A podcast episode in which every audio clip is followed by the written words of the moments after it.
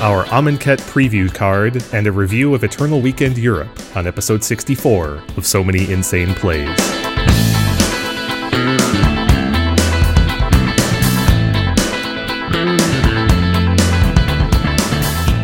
Welcome to episode 64 of So Many Insane Plays, our Amonkhet preview show and Eternal Weekend Europe recap. I'm Kevin Cron with Stephen Menendian. Evening, everyone.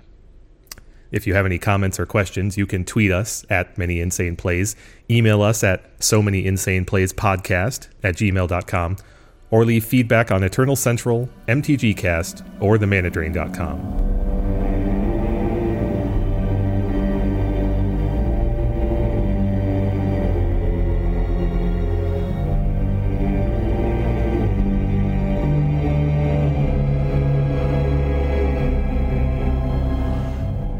since this is a preview show, we're not going to do full announcements as we might normally do. We want to get right into the heart of the matter.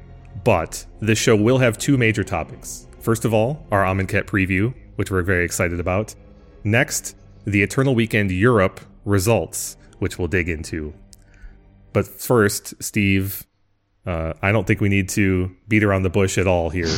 we have a cool and interesting card to discuss and reveal for everyone from Amonkhet. Drum so, roll. Ladies and gentlemen, let me introduce Shadow of the Grave. 1B Instant. Return to your hand all cards in your graveyard that you cycled or discarded this turn. That's it? Where do we begin? Where to begin? Well, let's let's there, start. there the are beginning. so many things. Yeah, let's start at the beginning before we start. A very good down... place to start. um, first thoughts. What's your first thought? Well, the first the first thought is is the the concept and evolution of recursion. Mm. I think I think our, our audience is interested in the has an interest in the history more than just a passing fancy in the history of the of the format and the history of Magic. But this is obviously a form of recursion. But when I read this card and ruminated on it, it began a thought process about what do we really mean by recursion, right? Okay. And so just the first word in the rules box is the word return, right? Mm-hmm. That to me is vestigial.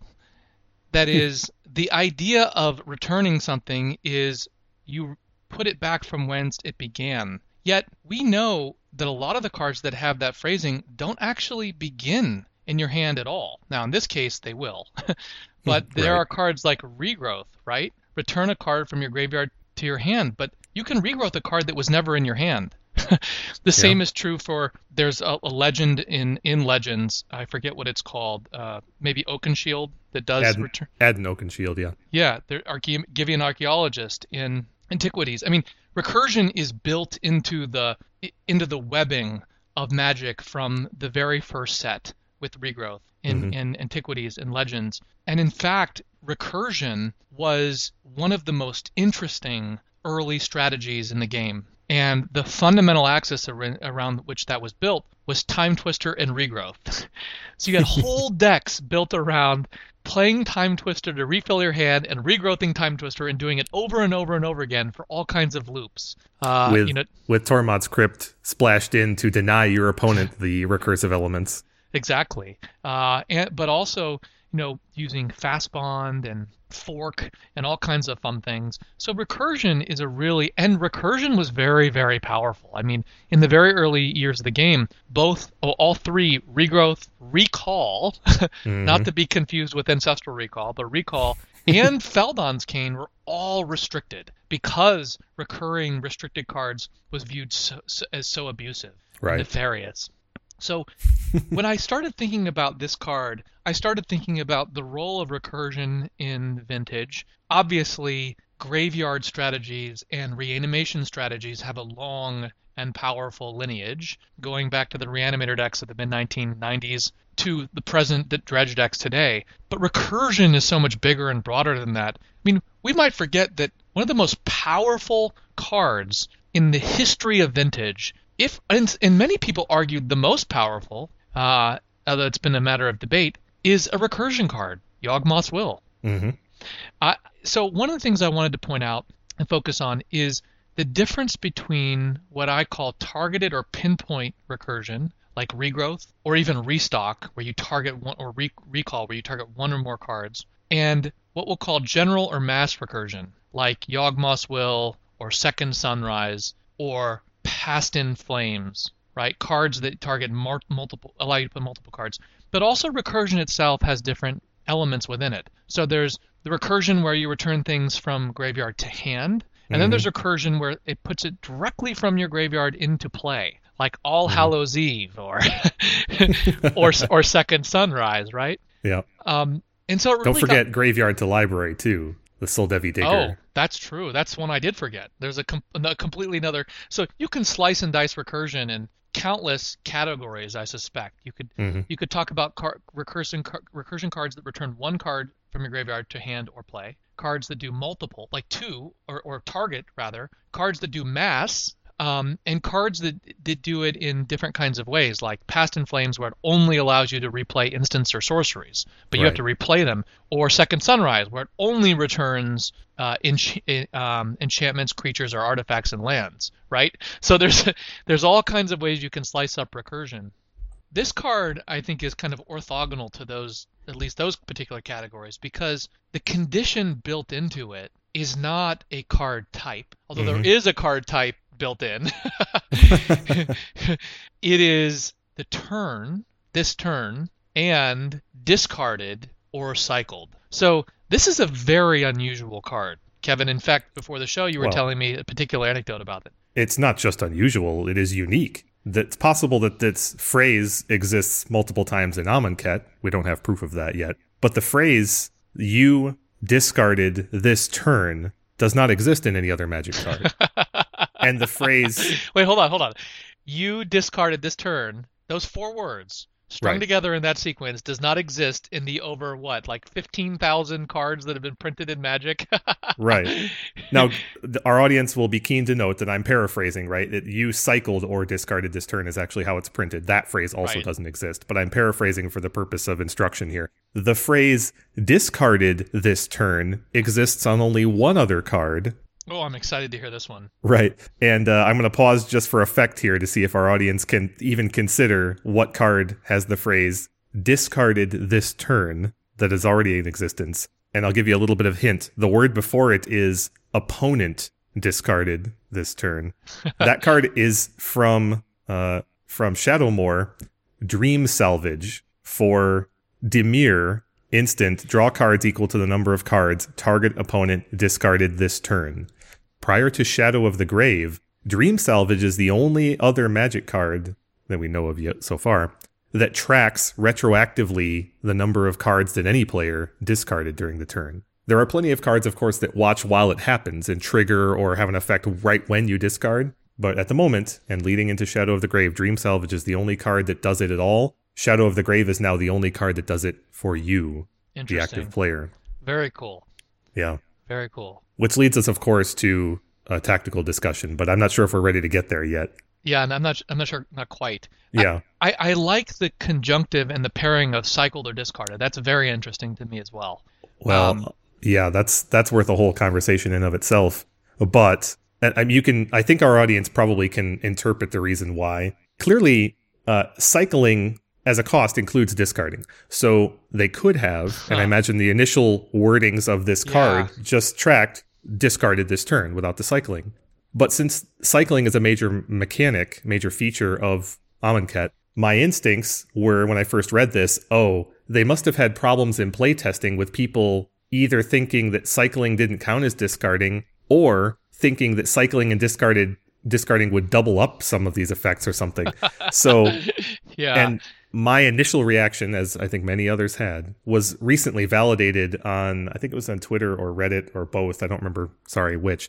But uh, someone from Wizards had commented that, yeah, it was a challenge in playtesting that if they didn't specifically call out cycling, that this abilities like this one were missed, basically. If they just said discarded, people didn't intuit that activating cycling would activate a discard trigger. So anyway, it's a it's a playtest uh, compromise, I guess is the best way to put it. But I also find it interesting that they have singled out only one keyword that involves discarding when there is another in Magic, multiples, in fact. First example that came to my mind is Channel, specifically Faerie Macabre, for example.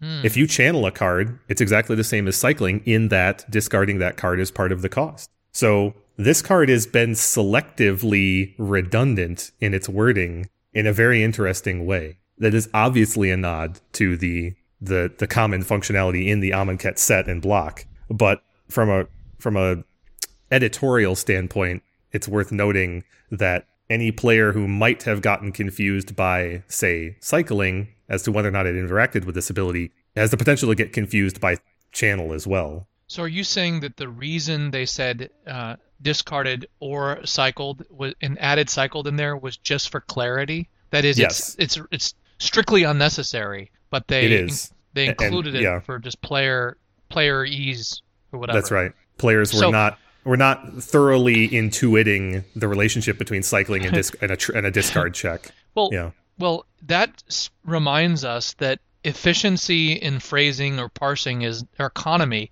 is not always the primary objective, or that has to be balanced against other other objectives. That is, rules text is not just about precision; it's also about clarity and perhaps more importantly, understanding. Exactly right. And it's worth noting too that uh, channel is not the only ability. That has a discard as an effect. There was a cycle of legends in planar chaos, one of each color, that had a keyword that only existed in these five legends, and that is grandeur. And the short description of grandeur is discard another card named X, example Korlash Heir to Blackblade. Uh, search your library for up to two swamps, then put them into play tapped. Or Tarox Bladewing said Tarox Bladewing gets plus X plus X, where X is its power. There was a cycle of them where, just like Channel, it's like a unique card specific version of Channel that involves, first and foremost, discarding another card named X. So, cycling, Channel, Grandeur, these are examples of things that are all functionally the same as it pertains to using discard as part of the activation. But our card here, Shadow of the Grave, doesn't have a reference to the others. I would posit that it doesn't need it. I would Yeah, posit because the set doesn't the have odds of this card. Yeah, the odds of this card interacting with Channel or Grandeur in this set are near zero. because if they were going to, the, the word those words would be on here as well. Be I think. But inter, but using this card in Eternal formats or in EDH or similar formats that include those older Grandeur and Channel cards, that's part of the uh, strategic complexity and part of the use of the card. So watch out for that. Interesting. Well, just in terms of potential cards that cycle, uh, a quick search of Gatherer reveals 152 cards that cycle. Mhm. The, um, I didn't search for Grandeur or Channel, but I'm sure that you probably get close to 200. Um, the the card that uh, that also appears in the search with with cycling is Fluctuator, which itself does not cycle, but reduces it Right. is a two mana artifact that reduces the cost of cycling by two. And at the time that it was printed, most of the cards that had cycling in it built in had a, a cycling cost of two mana. Now, of course, that's evolved considerably over time. We've had we've had uh, cards that have a cycling cost of a colored mana, we uh, different colors of mana, large amounts of mana like the Decree cycle. Um, we've had um, but, but which generate effects like Decree of Justice or Decree of Silence, Decree of Annihilation, which is my personal favorite. um, there's also uh, cycling cards like Street Wraith, which have from time to time actually appeared in Vintage, um, in Dredge, uh, because Street Wraith allows you to trigger Dredge because it creates a draw, as well as you can exile the creature um, with uh, Ichorid because it's a black Street Wraith is a black creature. Um, so those are just some of the cycling elements that have uh, that come to mind. There is another cycling card that I, I came to my mind as well, which you may recall, Kevin, is the Plane Cycler. Um, it's a dragon that you you can cycle for plains. Do you remember that one? Absolutely. Eternal Dragon, Type 4 All Star. That's it. Yeah.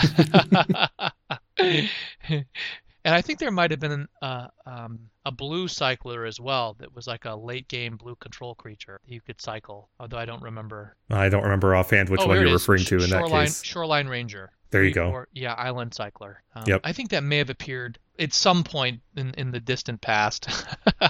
I think that was I think that one appeared in Block Constructed, if I recall. I don't know. Hmm. I, might, I might be wrong, but um, obviously, uh, Magic's history is peppered with Yes. powerfully played uh, cycling cards. There was actually a hilarious fluctuator deck back in the day that was a very glass cannon, about as glass cannon as you can be. That could, at the time in Legacy, it could beat just about any deck that didn't run Force of Will, and then lost to every deck that ran Force of Will. But So so basically, you just play a quick fluctuator and then cycle through your whole deck. yeah, you played four fluctuators, and I think it was three other cards that didn't have cycling.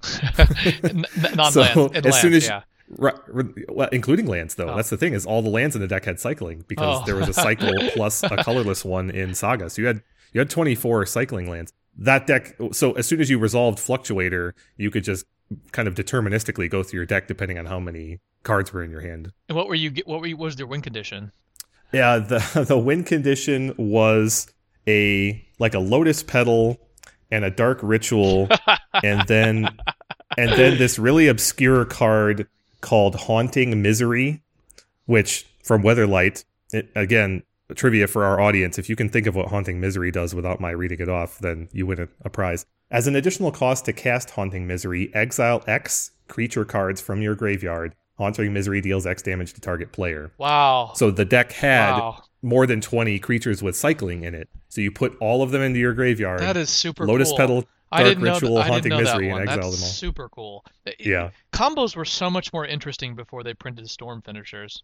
you had all totally these true. these weird win conditions like sickening dreams and the turbo land deck and haunting misery and pros bloom and and the Doomsday that uh, wished into uh, what was it? Uh, research and development, oh I love that And- one yeah. and then, then Beacon of Destruction too. yeah Yeah, beacon of destruction is awesome I guess it's a storm kill but still, No, but it's pseudo. It's, it's cooler. yeah yeah, yeah. um anyway, Yeah, and it, you know there are actually cycling cards that do currently see or have recently seen play in Vintage. Besides uh, Street Wraith, Slice and Dice I think might have been one of the most uh, recent examples that saw play within the last two years, as I recall.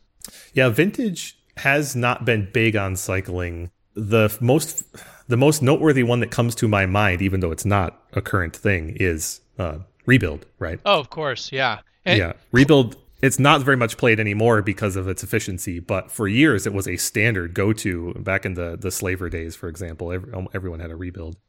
Cloud of Faeries saw a lot of Star City Game Power Nine top eights in the in the That's in the early aughts, uh, equipped In the hands of Mark Perez, especially. Yeah, equipped with curiosity and in fish builds, blue red fish deck lists, where Right. it would you would untap your wasteland or factory and attack in. um, So so we're we're veering from history into tactics here, Steve. Uh, it's pretty clear Well- to you and I, I think, that you can you can approach this card as a value engine yeah, in an eternal format like legacy or vintage Well- and you can do that by trying to fill your deck not fill your deck but increase the number of cycling cards you have in your deck but then also increase the number the ways you profitably discard as well yeah. Let's let, before we get into the s- specifics of of the metagame, let's talk at, at an abstract tactical level. So Yeah. um, there are two ways essentially to discard cards. One is you have a spell or effect that compels you to discard cards, or your opponent compels you to discard cards. Historically, very few people discarded cards willingly. I can't think off the top of my head of a discard cost besides Bazaar of Baghdad that you know um, that you would include, but there's Well, what? that's not even technically a cost It's not even yeah, it's not even really. te- It's just a, it's a consequence or an effect. well and there are a handful of cards that uh, ask you to discard cards as part of their cost right, and then like breakthrough. get some yeah. yeah. and get some but also those that get some scale uh the, the effect is scaled by how many cards you did discard uh, odyssey block had a whole cycle of cards that said when you play this discard x cards then you do something x times for however many cards you discarded that kind of thing so there is plenty of that out there that was the the right cycle in in Odyssey. Yeah, I, I, guess what I'm saying is the early it's keeping it abstract. In the early years of the game, yeah. you know, people discard was actually a strategy, but that's not hasn't really been a strategy in Vintage in a long, long, long time. That isn't to you say mean, th- there were. I'm sorry, you mean from a card advantage standpoint, though, well, right? No, like I disrupting mean, scepter. I mean, literally twists. from a strategic perspective, there were decks that were actually discard decks. That is, for Hymn to Tourach, okay. for uh, hypnotic specters, you know, multiple disrupting scepters. You know, there were decks that were actually designed to make your you, you whittle your hand down you yeah. know, to, like they were if you look in the old Baxter books, they're filled with grids of discard decks. uh, right. Under know, the premise though, the premise was I mean, obviously Yes. it's resource denial, but Yes. the premise was to more broadly stated that the effect of discard could deny your opponent basically all other resources. exactly. Right? If you the made them discard aggressively enough. Yeah. Yeah, it's the inverse of drawing cards. It's if you can deny your opponent a card, in effect, it's the same as drawing an additional card. It's card advantage just determined another way, the opposite direction. Right. You know, the, the disrupting scepter is equivalent to drawing a card with Jayemdae Tome. Not quite, but it's the same, similar concept. But but in Right. recent years, you know, I think Wizards has moved away from both discard and land destruction strategies. Virtually, I mean, there are exceptions. There are certainly cards that make you. I remember the fanfare that arrived when Gerard's Verdict was printed, and yet Gerard's Verdict had almost no impact. Remember, like Oscar Tan wrote about it. Remember that, Kevin? It was like the new hymn to Tourach. oh my God! And I, I do remember that, yeah. and yet it did nothing. Um, we most times that we discard, it's usually of our own accord. I would imagine that is we're discarding because, for example, like Sickening Dreams, right? There's a cost. Actually, most of those Dreams cards had discards as a cost, right? There was nostalgic. oh yes, that was another part. That was a Uh, there was the the compo- the blue that was another that cycle, yep. bounced cards. Psychotog made you discard Turbulent. cards. Yeah, and then you get really crazy in the Odyssey era when you had Wild Mongrel and Psychotog with that could allow you to just empty your hand at will. Oh yeah. It- it- you know, all you had to do was put it on the stack, and and there were obvious reasons for that. There was flashback cards and, and madness cards and so on and so forth. That was kind of a, a big a bit paradigm shift in some sense, where discarding became much more. Mm, I'll say institutionalized, and it's not quite the right word, as as a cost, as opposed to a a uh, something to be vigorously avoided. right. Well, th- and we still have plenty of effects in vintage today that are available to make people discard. For example, Thoughtseize, right? That's a played vintage card, but for metagame reasons, aka mental misstep, the targeted discard spells are out of fashion. yeah, yeah, They're, that's they're, true. They have less utility than they ever have. it, yeah, I don't want to create the impression that d- since discard as a strategy went away, there is not discard in the format. Discard still plays a critical Right. role in the format. Graveyard strategies can continue to use. I mean, Dredge uses Cabal Therapy, which is, I think, probably the most played discard spell in the format, since Cabal Therapy sometimes sees play in combo, um, and certainly has appeared in Grixis Pyromancer decks and other token generating Yeah. decks with black. Um, but but also you know- duress and thoughts. Go ahead and unmask. Sorry, I didn't mean to. I'm sorry, I didn't mean to interrupt you. Cabal Therapy is likely, technically, the most played discard spell, but I tell you what, the candidate really is these days is Thought-Knot Seer. well, th- is that technically not- discard? yeah. That's why I said technically Uh, about therapy. Yes, yeah. no, Thought-Knot Seer does not make you discard a card. However, uh, in that function, right, that's probably the most played card. But we're Interesting. we're, we're sidetracked now. no. Uh, yeah. But uh, the other thing, so you started talking about discard as a strategy and its place in the early game as opposed to now. But the the notion of discarding your own cards for value is still alive and well in vintage, right? Uh, and you need to look no further than Jace Vryn's Prodigy and Dack Fayden Oh, for these kinds of things. yes. Yes. And then there are still a couple of restricted cards in Windfall and Wheel of Fortune that still see active play, and they are not so much categorized as discard for benefit, but discard as an acceptable cost for other great benefit, right? because the decks that play them are are not always using them for the purpose of putting cards in the graveyard, even though Yawgmoth's will pays you off for that. No, that's a So I, I good point. Yeah. I would posit that there's already plenty of places in a, you know the average vintage metagame today that feature discard as a as a aggressive disruptive element and discard as a uh, cost benefit.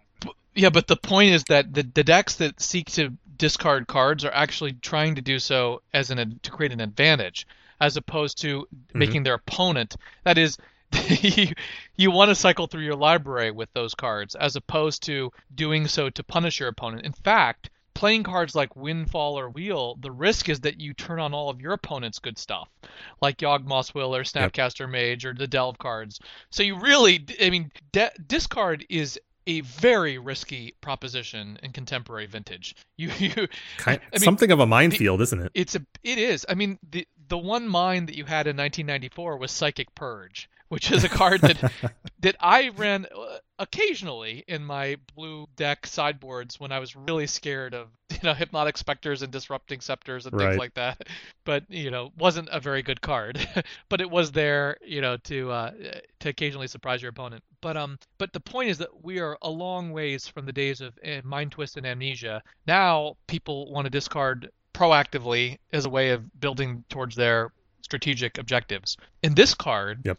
in that function, could potentially have some real utility. That is, in a deck where you decide is designed to cycle through a bunch of cards, and I use cycle not in the technical keyword mechanic term, but in the uh, in the generic sense, um, you could get some real card advantage out of this. So just to make a specific example, for two mana, if you if you can cycle or discard four cards, put them into your graveyard, like uh, this turn, um, that and, and play this, this can be a a, a really a four for one. So yeah, if, it, a two mana drawing four cards be that's an unprecedented magic card. I mean, aside from Ancestral Recall, such a thing basically doesn't exist. Right. So if you activate Bazaar of Baghdad and then cycle Street Wraith and play this, that's a four for one.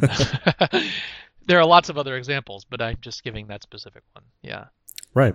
Well, and it wouldn't take much to graft this into some existing decks, obviously it begs the question, which we'll talk about, you know, do those decks want this kind of effect? But, you know, Dredge already does a good job of discarding cards thanks to Bazaar of Baghdad. Might not really be in the business of returning those cards to its hand. Yeah. So there's that. Yeah. And your your average mentor deck that plays Jace Vryn's Prodigy or Dack Fayden is also in the business of profitably discarding cards, usually only one or two at a time though. And if it's only Dack Fayden going and you play this and pick two cards back up, that's not that great of a value. No. That's only marginally better than Night's Whisper, yeah. which is not played at the moment and has seen play in the past, but not playable right now. So we're starting to zero in on a threshold of utility, right?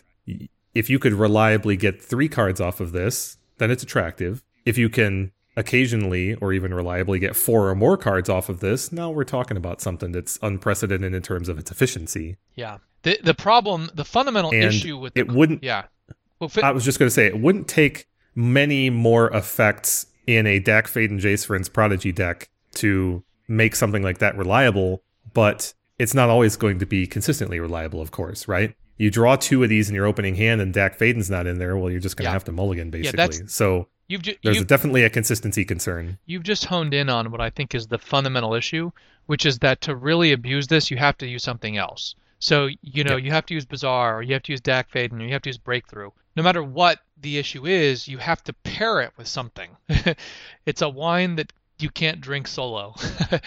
you have to pair it with something. And that that usually does not bode well for vintage use. You want something that has potent in isolation. Um, That's true and a lot of the efficient cards that you would add to make this consistently more useful are not also the kind of cards you want to play, like Street Wraith, for example. Yeah. Street Wraith is not a good card for a mentor deck. It doesn't synergize with anything in the deck, really. It's not a spell, right? It Doesn't trigger mentor. Yeah.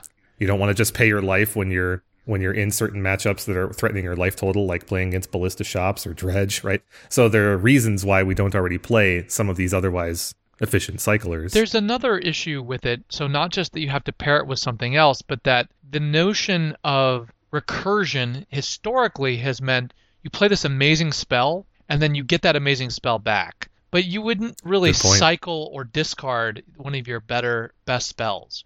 So there is something weird about that. Now there is uh, a, a, case in which you would discard a good spell. For example, accumulated knowledge. The first two you might want to discard to get to the third one. Right. But um, but intuitioning for it is not discarding, unfortunately. If the phrasing was went to your graveyard from any zone this turn, that would be quite different. Right. You would have gifts Right. ungiven and intuition synergies built in. Um, but sadly, that is not to be here. Um, No, that's a very good point. And also, unfortunately, in the case of accumulated knowledge, there's not a lot of synergy to be had with picking all those accumulated knowledges back up.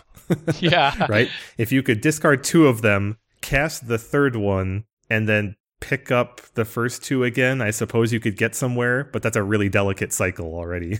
it's true, though, that there are still plenty of playable Eternal cards that are not common in Vintage that you could group them together to good effect. I'm thinking, for example, of Faithless Looting and its older cousin, Careful Study. Those are decent cards, and they're certainly playable in, in modern, especially in the case of Faithless Looting, and occasionally in legacy decks. I mean, like Legacy Dredge. So not so much in vintage at the moment. Again, mental misstep rears its ugly head. But the point is, is there's there are certain value to be had, and you know there are interesting corner cases that people don't think of necessarily for recouping the value of a of a cost. But I have to tell you that activating a Lion's Eye Diamond with this spell on the stack would feel a lot like cheating. Yeah. Well, I think. I- And similarly, yeah. it, uh, similarly, Mox Diamond comes to mind as the sort of card that's barely, uh, that's you know, it's just under the threshold of playable in Vintage, I think. But if you could reliably recoup the cost, there's potential. Yeah. eh, eh, Um, unfortunately, dredging uh, neither is not discarding either. But but Right. you, you know, Lions on and Breakthrough seem to me the most abusive. That you know that is Breakthrough is the most abusive in the sense that it draws four cards. So you could pair it with with this card and get all the cards you lost back and four additional ones, right? So you could put the put um Shadow of the Grave on the stack and then res- no, you, I guess you can't do that. You have to play Breakthrough and respond with Shadow of the Grave. No, that wouldn't work. That wouldn't work. No, you'd you'd have to just resolve breakthrough and then and have one card. Shadow yeah, you'd have to pay one. Yeah. You'd have to pay one more mana though, so it would be a Yep. four mana effect. Um, wait. Why would you have to pay one more mana? I didn't follow that. well, breakthrough says draw four cards, then choose X cards in your hand and discard the rest. oh, I'm sorry. Absolutely, yes. You'd have to play a, a breakthrough for two, and then Shadow of the Grave for two. Yes. Yes, for two overall mana. X equals one. Right. Keeping your Yep. Shadow of the Grave. Um, that could be a lot of cards. a, a lot. I'm trying to think of other cards that, that make you discard. Memory Jar also makes you discard, but I'm not sure if that's in a way that actually works with this. Um, Oh, it absolutely does. Oh, yes, it would. If this Yes. is if this is in your hand pre-jar, and then you don't win the game that turn, which is a serious cost to begin with. Yeah. But you You have to do it you in your end discard the rest to jar. Yeah. You, you could effectively just take your whole jar hand. the problem is at that point is you risk you're doing it in your end step, and so you're risking just discarding for very little value. So I, I mean that's play is technically possible, but unlikely to be reliably good in the long run. Most decks that have memory jar are not interested in passing the turn just for a little bit of value. On on another note, though, thirst for knowledge. Thirst for knowledge is a card that sometimes you discard just a single card, but sometimes you discard two. And if you were to group that together with at least one other effect, if you're to group a thirst and a Dack together, well, then you're talking about potentially drawing four cards off of Shadow from the Grave. That's true. That's true. Um, you know, I had forgotten about careful study, but that's a card that, just from a theoretical perspective, it really, for one mana, it digs really deep. I mean, it's, you know, Yep. um, unfortunately, strategic planning does not make you discard a card. no, that's a good point. It does not. But there are there are a, a broad, broad class of these three mana cards like compulsive research and thirst for knowledge that also do make you discard. Um, You could also think about just including cards that are uh, just looters for profit. And I don't want to go so far as to say merfolk looter, but we discussed in our Kaladesh review, I'm sorry, our Aether Revolt review, uh, Baral, Chief of Compliance. rem- There's a loot there. remind me what that one does. Uh, Baral is complicated. Two mana, one three instant sorcery spells you cast cost one less to cast, and whenever a spell or ability you control counters a spell, you may draw a card. If you do, discard a card. Hmm. So I can conceive of, and Baral has synergy with all the spells we're talking about because he reduces the cost. So he would reduce the cost of Shadow of the Grave. Black. He would reduce the cost of Thirst for Knowledge. Yeah. Now, granted, you have to do a lot of that on your opponent's turn. I mean, so I'm I'm just talking about building up synergies here, not a, a reliable you do this, this, and this, then this. But if you had Baral in a Thirst deck, which is already a reasonable synergy, right? He reduces the cost. If you had also Dack Fayden in that deck, which is also reasonable, then you can get into scenarios and and you'd have you know Jace Vryn Prodigy, very reasonable in such a deck. You could get into scenarios whereby you have incidentally looted for three to four to five cards in a turn if you mix in some counter spells and such, uh, such that Shadow Shadow of the Grave is a more reliable incidental value as opposed to being a primary uh, strategy. The the trick with Mox Diamond could be amplified in a gush deck, for example, right? Mox Diamond easier to use when you're gushing your lands back to your hand. So it seems like I don't know. It seems like there's a lot of incidental value to be had, but at the same time, it's hard to find the place where you absolutely want this effect in vintage in terms of being on curve and part of your reliable strategy. I could see a deck that had Baral and Gush and JVP and Dack and Mox Diamonds and Lion's Eye Diamond and Careful Study and you could play game after game after game and never discard more than two or three cards in a turn, right? Just because of the way the game flows, and you play this on this turn, and then you do this, and then you do that. And you're just never, maybe you just never get there. I think there are serious reliability issues for trying to simply use this card as draw X cards in a deck that does a lot of looting. That's a good point. I mean, it's when you think about it, there's been more, there's more looting or more broadly speaking, cycling type effects in the format than ever. I mean, with Dack and Vryn's Prodigy, and you know, to some extent, you could say that Bazaar functions that way. It really is more than I can ever yeah. remember. You know, it's not. There might well, have been more. There point. might have been more controlled discard in the past in the era of Psychotog, but there is more. You know, optimizing card optimizing effects than there were in the past. I yeah. think. Well, I, I think broadly speaking, that's correct. There was the era of thirst for knowledge, as we know, but that was just burst yes, looting, exactly. right? It was just the thirst that did that, basically. Then there was the era of strategic planning, which was just trying to imitate the thirst, right? Yep. and that's not even looting, technically, as we alluded to earlier. And careful study has never been a dominant strategy for, for very long in vintage. It's been played a little bit. It was played in Dragon, I think, a little bit. That's true. And yeah. a few other decks, but but I think you're right in terms of just the simple draw discard.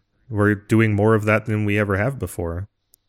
The other thing to keep in mind is that this deck that I've been theorizing about here that does a lot of looting kind of still needs a win condition. and I don't know if um, a mentor deck, for example, is broadly not trying to play a long game where you're getting lots of value turn over turn, right? A mentor is trying to kill you with burst damage. They're trying to play a mentor, make a couple of monks, and kill you as soon as possible drawing four cards for two mana would still be welcome in such a deck, but not to the point of casting a whole bunch of other spells that don't trigger mentor. uh, I don't know. I I feel like the place that you want to be with this card is getting a lot of incremental value over multiple turns. Right. If you're not, if you haven't built a one-time burst engine, right? Yeah. If you built an engine, if you, you've got you know a Wheel of Fortune windfall deck where this is going to draw you seven or ten cards, then then maybe. But there is kind of no deck other than land still right now in the format that is trying to just get incremental value out of drawing cards over multiple turns. Well, land still is the only deck that's that's even close to that. Well, the gush decks do that. They get incremental card draw well, over multiple turns. I but I don't think that adding additional looting just for the purpose of having another draw 3 or draw 4 is going oh, to yeah, yeah. work with the way that mentor is currently structured. That's true. Yeah, the, you, yeah. Um, One of the the older pyromancer decks from three to four years ago, where you where you couldn't reliably kill them the next turn or in two turns, right? Those kind of decks might have been more attracted to this, but that deck has been pushed out, unfortunately. Yeah, mentor has just sucked the oxygen out of the room for that kind of thing. Even if they existed, it's hard to see this really being used in that kind of strategy. Uh, it's just so vulnerable to graveyard hate if you really are all in on it. Uh, That's a good point that has we haven't addressed yet, and that is this really does get hosed by uh, the Tor- incidental dredge hate. S- some of it, some of the incidental yeah, like, dredge hate. Not all, but tor- like Tormod's Crypt and so on. Um, right. It doesn't get hit by Containment Priest or Cage though, which is good. Those are, I think, the, the two most predominant forms. And sadly, Oath of Druids doesn't count as discarding. yeah, that would be quite. Wouldn't that be a heck of a thing? Yeah. Um, it's it is hard to see how to use this in the current structure of the vintage metagame. You know, I guess the two ways to think about it are you build a deck, you you, you build a deck designed to cycle, like a fluctuator type deck, to get through a really tremendous number of cards, like a fluctuator deck, really quickly. Or you try and build a deck that's built around the best combo with this card, like Breakthrough, and just try and maximize card advantage. And then I'm not sure what the win condition is, but it seems to me that one interesting aspect of this is that if you start playing multiples of these in one turn, each one brings back all the cards that you discarded in the initial initial instance, right? So if you if you play Sure. if you play breakthrough and this, and then you draw another breakthrough, play the breakthrough again, and play another one of these, you'll get all the cards that you even if you, you reuse them again, you'll still get the, them because you discarded this turn. In other words, if you returned a I don't know, let's say you returned a lotus petal to your hand uh, that you discarded with breakthrough, you can play it, sacrifice it, and use it. The second shadow of the grave will still return it to your hand because you discarded it this turn. No, that's not going to be true. I don't think because because the way uh, Magic treats cards entering zo- moving between zones, the second time you if you play and activate that petal, the rules see it as a as a new lotus. Really? It, yeah, It's they not the won't, same they card? Won't identify that as the same one that you discarded. No, you would have to discard it again. Can we can we get Yeah. the rules changed to fix that? Because that's technically not what the card says, right? Well, I mean, to a to a, a layperson reading, I completely understand. Yes, I did discard this lotus petal earlier this turn, but it's the same thing with creatures coming in and out of play, right? If you play a creature, return it to your hand, play it again, it is a different instance of that creature, and anything that had happened to it before would not be tracked, Hmm. right? so you would have to discard all those cards again Okay. to get so the you're not effect. going to You'd get have you're to not have an get engine. cumulative effect from that. All right. Correct. Well, I mean, the only way that would work is if you had some kind of engine that allowed you to discard them again, right? If you've Yeah. got Wild Mongrel in Yeah. play, then, Then what good. you've said is true. Yeah. Yeah. But no, that's a very good point, though, is that a card like Yawgmoth's Will, which is well known and well understood in terms of getting duplicate usage out of resources, is much better at doing that when it comes to uh, Black Lotus, Lotus Petal, Lion's Eye Diamond type things. Whereas this effect of tracking what you've discarded means you need to discard it multiple times if you want to amplify the effect multiple times. And I think that's a very important distinction is that, you know, Yawgmoth's Will has inherent synergy with these cards that sacrifice themselves. I guess the only equivalent then to that with Shadow of the Grave is cards that inherently cycle themselves. So your Street Wraiths or anything else that had quote unquote free cycling. Hmm.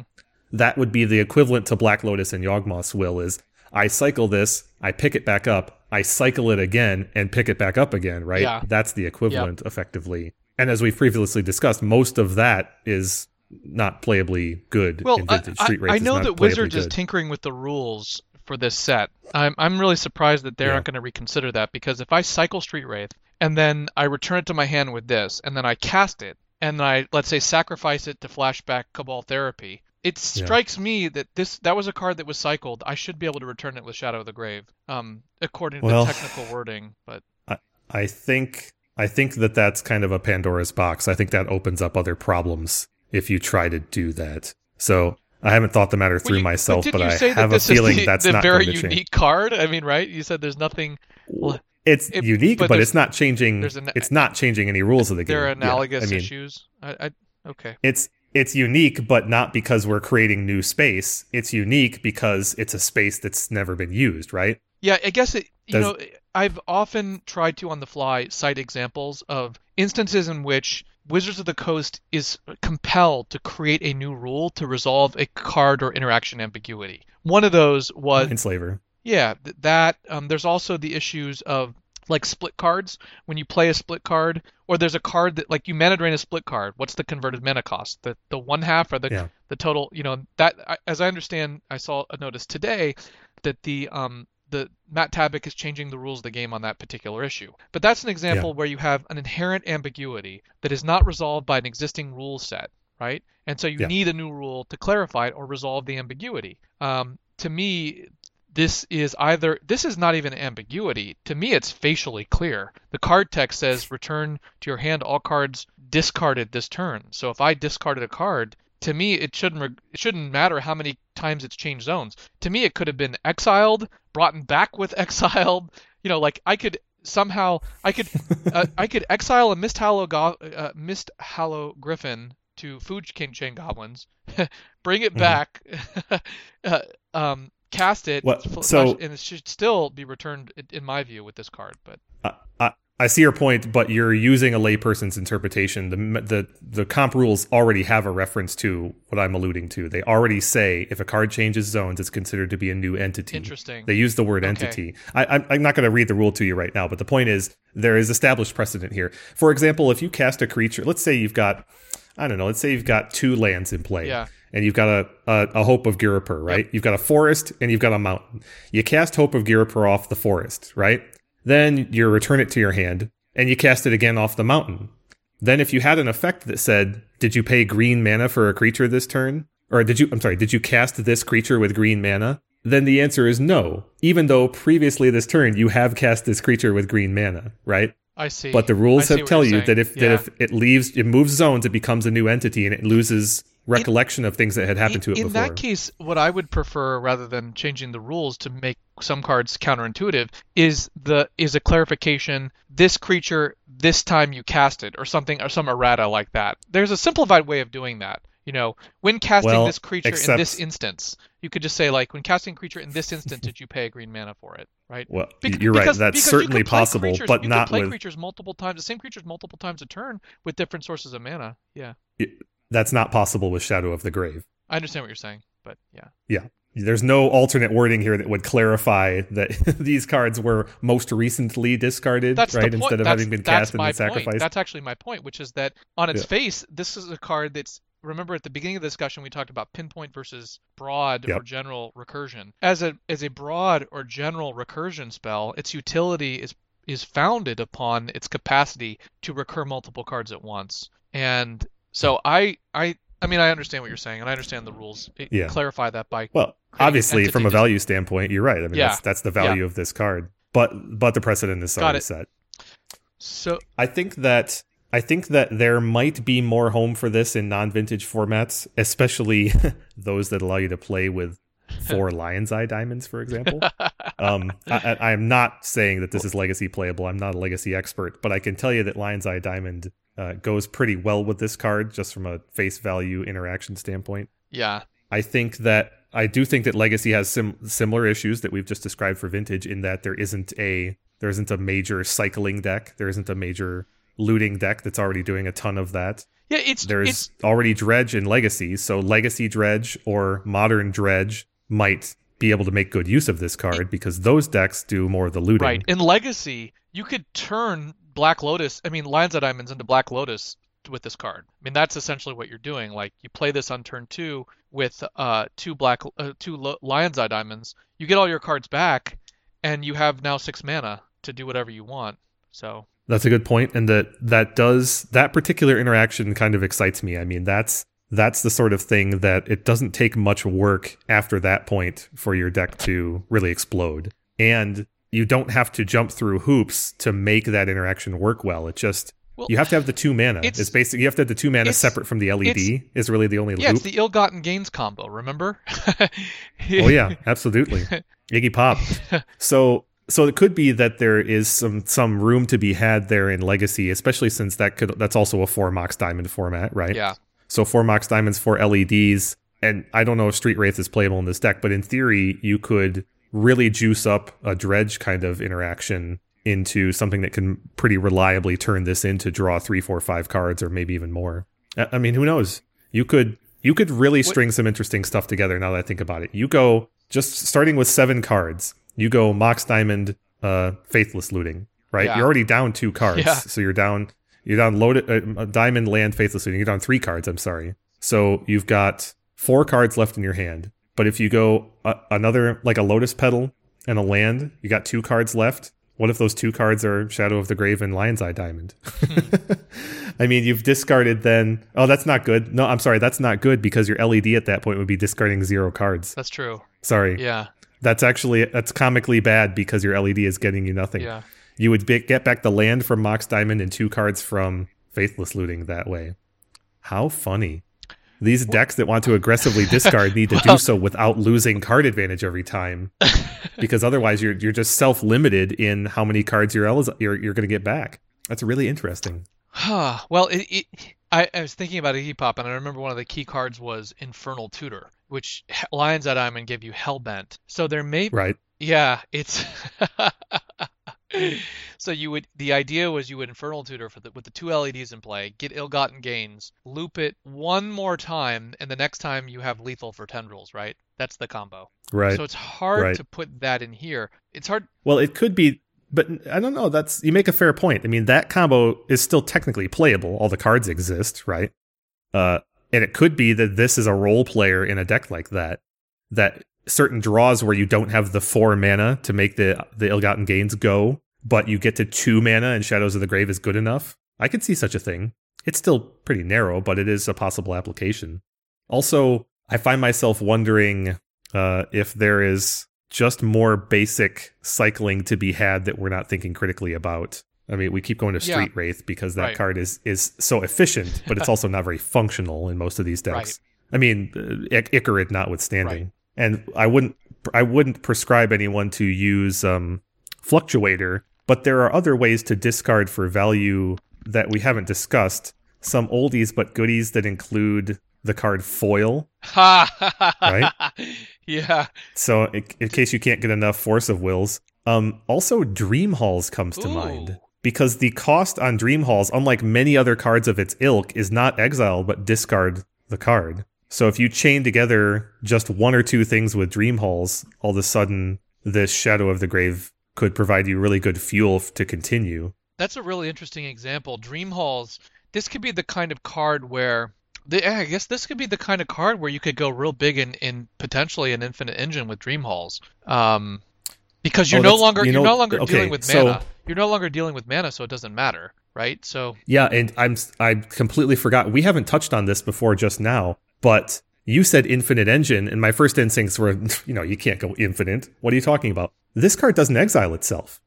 So when you cast this, it goes into your graveyard. Now you're not you didn't discard it, but it's there to be returned by anything else that could return Huh. a card. huh. So how could you go infinite? So if you've got Yeah. this in conjunction, well, all you need is one kind of regrowth effect. Well, you need a regrowth effect no, no, I take two that cards. back. If you, have need one kind dreams, of regrowth effect. that gets two cards. Nostalgic Dreams is the answer. A Nostalgic Dream in this card can get you in actually Well, infinite. No, no, uh, Oh, because the no, nostalgic dreams exiles exiles itself, itself. Yeah. Yeah. You need a regrowth that doesn't exile like itself. ill-gotten gain. No, Ill- Like no, no, ill-gotten ill-gotten gains gains. exiles itself as well. okay, there you go. so you need something that doesn't exile itself, or you need a way to simply reshuffle. That's the other thing. Okay. Now you might say, well, reshuffling kills your value. Well, you would do that though only after you've gotten sufficient draw power to to not need your graveyard at that moment, right? So Timetwister is a is a candidate for letting you go infinite by itself, but Yeah. um, hmm, very Yeah. interesting. I'm sure our listen- our listeners will come up with something. Yeah, tell there's a lot of clever interaction tell here. us I'm what excited. the infinite combo is with Dream Halls, this card, and Mystery card. well, Steve, uh, we're obviously going to touch on this card and predict its actual play count in our set review, but so I want to hold that for our actual Good. set review. I don't. I don't want to. I don't want to give away that that bit, but I'm interested to see what people can make of this card. I think it is. I think it's probably more playable in modern or legacy than it is in vintage because I think you can actually do more of the things that you want that really abuse it in those formats than you can in vintage. I think Lion's Eye Diamond is a big pivot Definitely. point for legacy, yeah, I, Yeah. I agree with that. and I think And I also think there's a more I- more of a diversity of, of win conditions potentially with this is a card that that as they print more and more cards that cycle, its value can go up, right? As they print more ways to discard. It's a it's a card advantage engine that uh, that it's a card you probably just want to keep your eye on for the long term and maybe there'll be a day where you can use it. Well, uh, there's no. I mean, we could have a fluctuator like card um, in Amonkhet. It would not. I mean, it would not be much of a surprise at all, right? Because the notion of simply um, reducing the cost on cyclers or, or making you some other benefit or easing your cycling in some ways seems fairly obvious in a set hi- heavy on cycling. The card Fluctuator itself is not reserved, so it could just be straight up reprinted, or there could be another version. Uh, now, I mean, the, the flavor on a Fluctuator is a little bit um, a little bit ambiguous. I think I don't think it's tied to a plane exactly, but I could be wrong about that. Still, the notion of Amonkhet featuring a lot of cycling enablers and benefitters is something that we should obviously closely watch. That'll directly impact this card's playability in standard, of course, but I can't help but shake the notion that the dredge decks, for example, in modern and legacy, are far more keyed to casting spells. Breakthrough as an example, right? Far more key to casting spells than the Bazaar driven decks in, in vintage.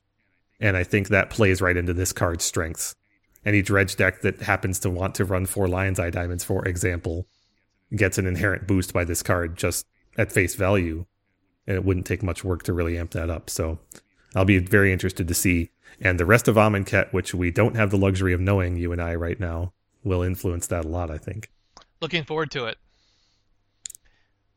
So we'll cover the card again in our set review. But until then, we're going to move on and talk about some important tournament results from Eternal Weekend Europe in Paris last weekend.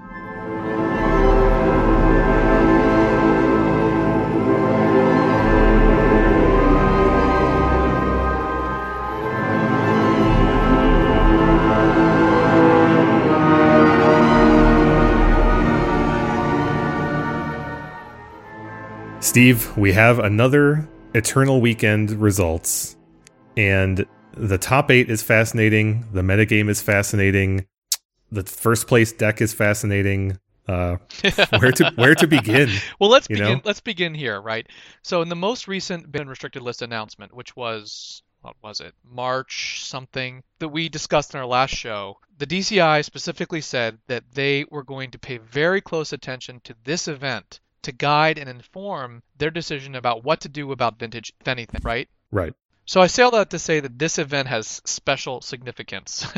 they said they were going to be watching the tournament closely and they're going to continue to listen to feedback. So I think this event is very important. And it's not only just important because of what the DCI said, it's also one of the largest paper vintage events of the year. And in fact, this was significantly larger than last year's first uh, European Vintage Championship for First Eternal Weekend. It was over 150 players, Kevin, this event. And last year's, I think, was around 80 or 90. Yeah, well, that's good. I, I, I encourage the European community to keep growing this event. I'm in, I'm in, I am encouraged that the attendance has gone up, especially since there was something of a scheduling conflict with uh, other events that same weekend. So I'm glad to hear that they had an, an increase in attendance year over year. So one of the things to bear in mind about paper vintages, of course, there are real world constraints. So the metagame, there are economic constraints, that is, because paper cards are much more expensive than vintage online on Magic Online. So we would expect the metagame to be slightly different than we would expect, say, from a daily result. That is, we uh, expect to see more unpowered decks and budget decks and stuff like that. Just as in our last Vintage Championship North America report, we talked about a, a more than usual number of budget or tribal Eldrazi. So we'll tell you whether that actually panned out, but we're really grateful because they did an excellent metagame breakdown here, as well as we can we're going to go through the top eight deck lists. Kevin, would you like to start with the metagame or the top eight? Let's start with the metagame because I think that informs the significance of the construction of the top eight. Then sounds good. Uh, we'll just note though that they broke down the metagame slightly differently than I think we would or has traditionally been broken down, but we'll we'll do our best to translate.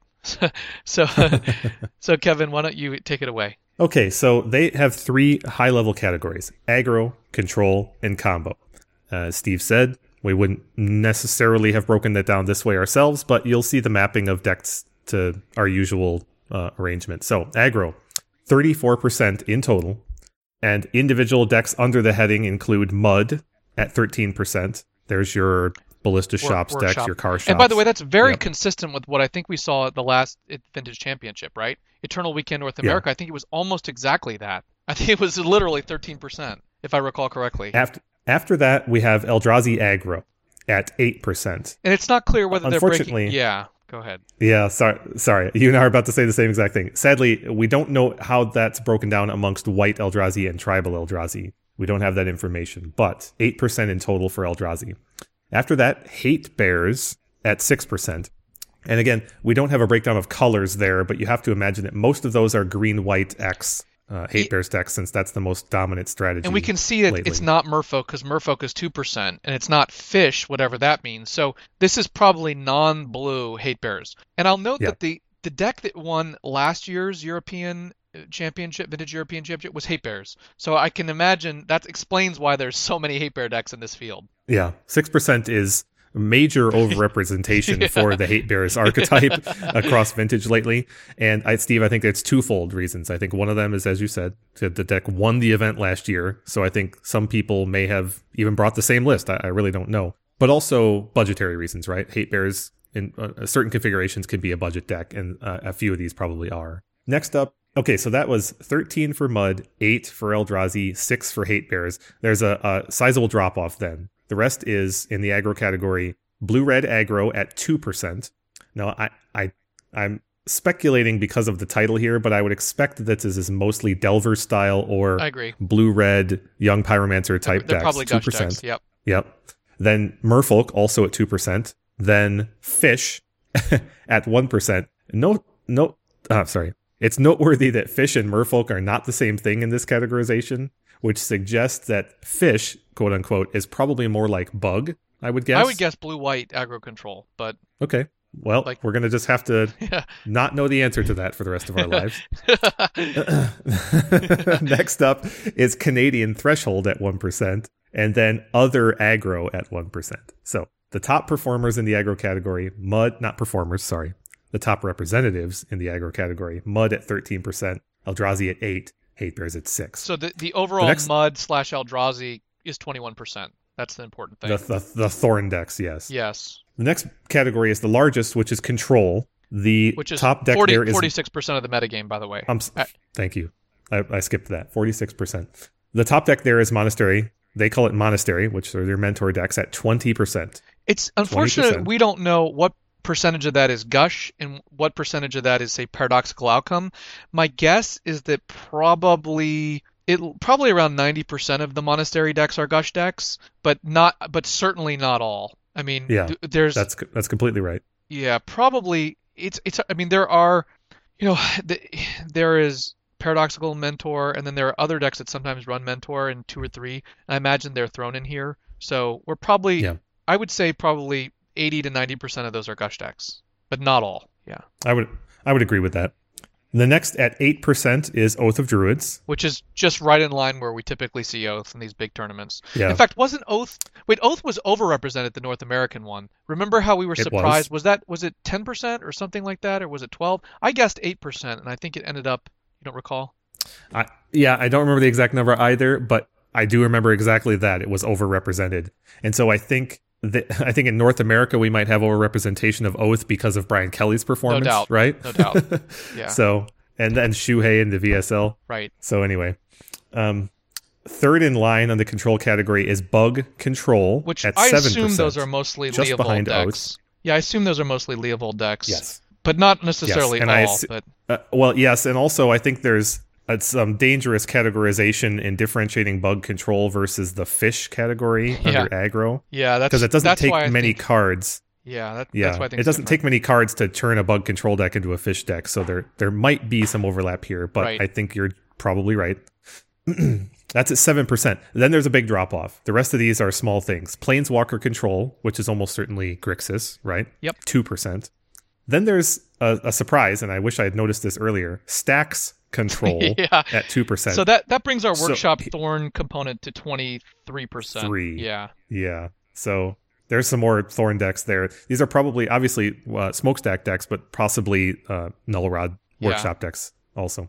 After that is one percenters, uh, Landstill, gifts control, and then oh these aren't sorted by number. Then there's other control at five percent. Which I imagine So I imagine more- that can that includes like big blue decks. You know, that's not Yeah, gifts, that's not planeswalker. Really the big blue decks are the planeswalker, the the gifts and these other control decks. So for a total of eight percent, exactly, give or which take. is exactly in line with what we normally see. And yeah, we saw that in the North American Eternal Weekend as well. These And are the kind of decks that certain yeah, and certain stalwart players just sort of always bring the Jace deck, right? Yeah. a, a small percentage of players just really gravitate to that.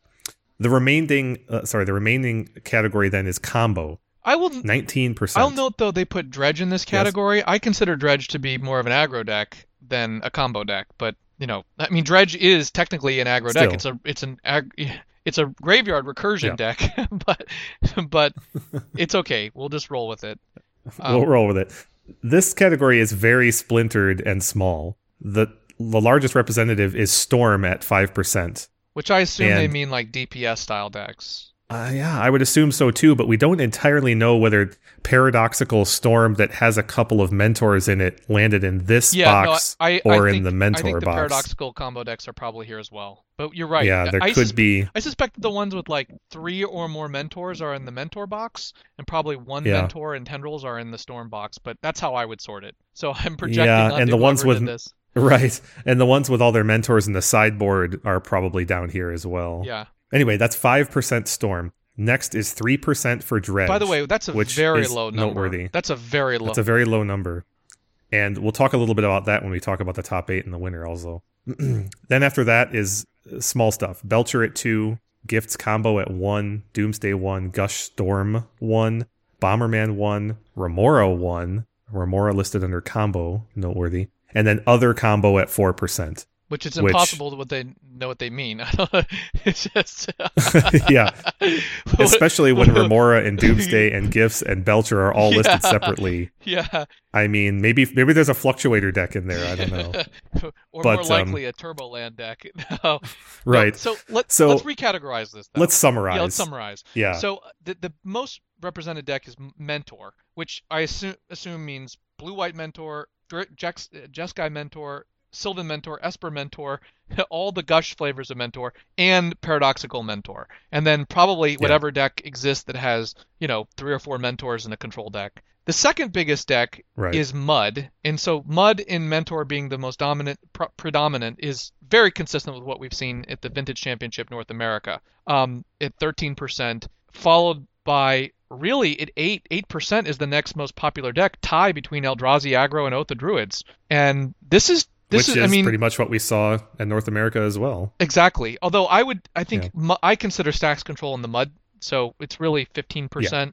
Yeah. You add a Eldrazi aggro. The big question here is what's likely the total percentage of gush? We have to speculate. So I would say that if let's just be generous, and nine out of ten of the mentor decks are gush, that means 18% is gush. Then I'll add Yeah. all the blue red aggro, just to be generous. Again, that's two percent. And we we don't know if it's like 1.56% rounded up to two. You know, so right, right. and we'll add Doomsday. So Gush is probably around, and adding a couple, it's probably around 23, 24% of the metagame here. Probably around there. Kevin, would you estimate that? Um yeah, I think you're doing a lot of rounding up there, but whatever. I, I would have Well, the I would have landed on 22% or less. The point is, it's not, a, it's not, it, if, in in North American Vintage Championship, I can pull up the results. The Gush decks were not more than 25%, I don't think, but let me verify that. right. what the you know I don't think that the DCI usually looks at the usually what they want to look is penetration. That is, they want to see given the representation in the metagame how the decks perform. They're less concerned, I think, with representation in the metagame as a whole because you could be you could literally be 50% of the metagame but 0% of top eights. That would present no, that would present no policymaker concern. So Yeah, we this that overlaps with our discussion in last episode about what it is that what metrics they truly use to measure and you and I concluded that we have no evidence that they're actually using full metagame breakdowns to make policy decisions. It's not impossible, but everything we've seen indicates that they're primarily looking at top 8 performance. Yeah, I'm now looking at, at North America. Um, in the event, Gush was in, in North America Vintage Championship. Gush was 22.2%. So that's right, There you go. right where you said, Kevin. Shops was 11.7%. Eldrazi was 18.1%. So Wow. I did not remember it was that high. neither did I. We might not have had that data. We we had the top 64 data in 30.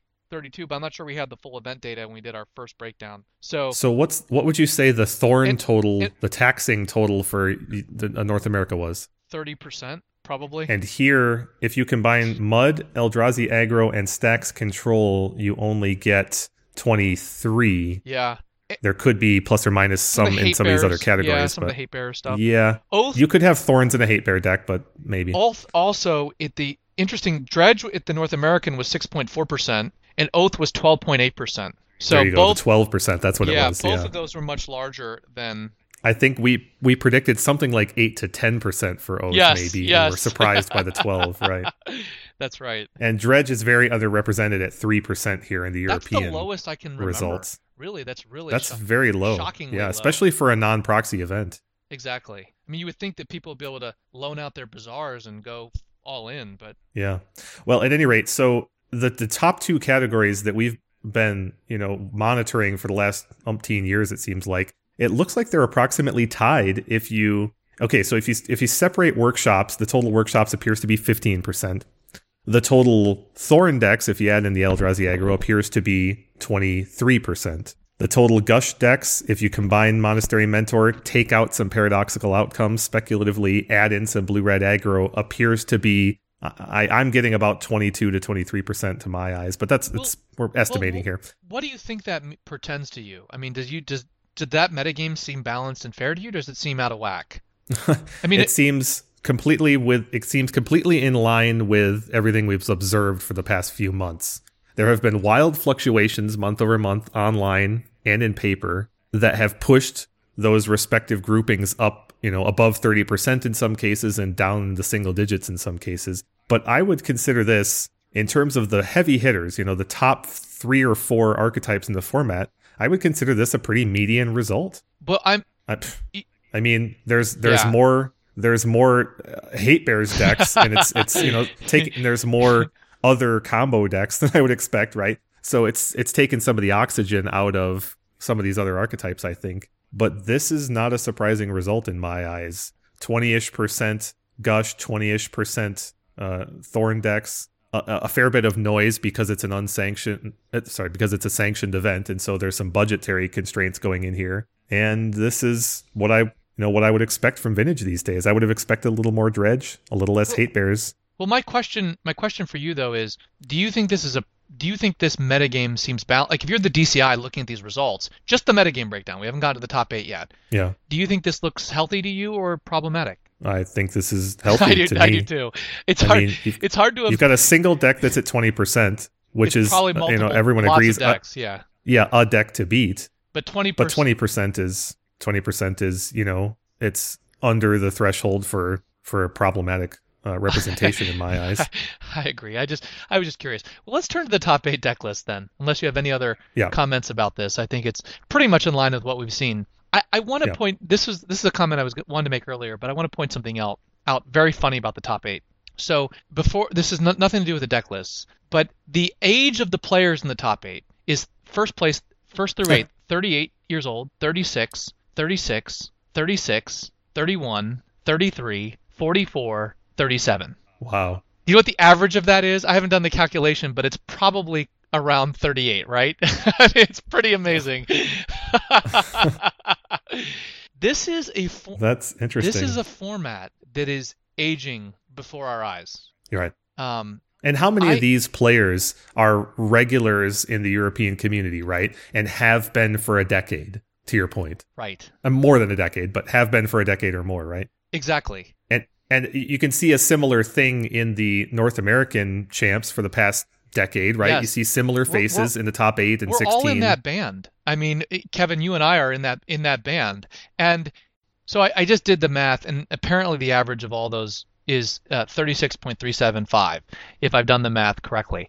that, what's interesting is that band though, from 31 to 44. I mean, we're both right in right in that band, and uh, Right. you know, I, so are many of the people that I know, like you know Brian Kelly, Rich Shay, and you know they're right in that band. It's almost as if the people who play vintage are the people who came kind of middle school, high school when Magic emerged, you know, and it just Yeah. it's just I don't know if that's coincidence or what, but it's which tells suggests to me this is I wrote an article for Vintage years uh, for Star City Games years ago in which I argued what what it triggered this article was years ago when I visited Wizards uh, headquarters um, to discuss some policy issues. Um, and I wrote about it in Star City Games uh, article. Um, one of the things that struck me was they had panels on the walls that had uh, player psychographics, like demographics and the psychological profile, and it said like mm-hmm. 25 years old, the retired Magic player. And I remember being struck by that. yeah, yeah, exactly. And I remember being struck by that. And I uh, wrote an article about kind of the future of vintage, and I did a, survey on the source, which is the made hub for Legacy and the Mana Drain, and I asked people to just put their age in, and I published that in this article, the results, and I and then there was a, a, a consulting firm, I believe, that did a demographic profile for Wizards that had the average age of a Magic player, and I did a comparison, and basically, I don't remember the results, but I wrote it all up. The average vintage player was something like five years older than the average Magic player, and the average Legacy player was like four years older. And so it was a scaling effect. Vintage, old, the mm-hmm. oldest. At the time, I was basically saying, look, Vintage is a format that people will be able to enjoy for a lifetime. And I think I believed that, but I also thought that there was probably a limit to how a, a, probably like an upper bound to how old pe- the average age would get for the vintage player. That is, that was probably in the early 30s or mid 30s.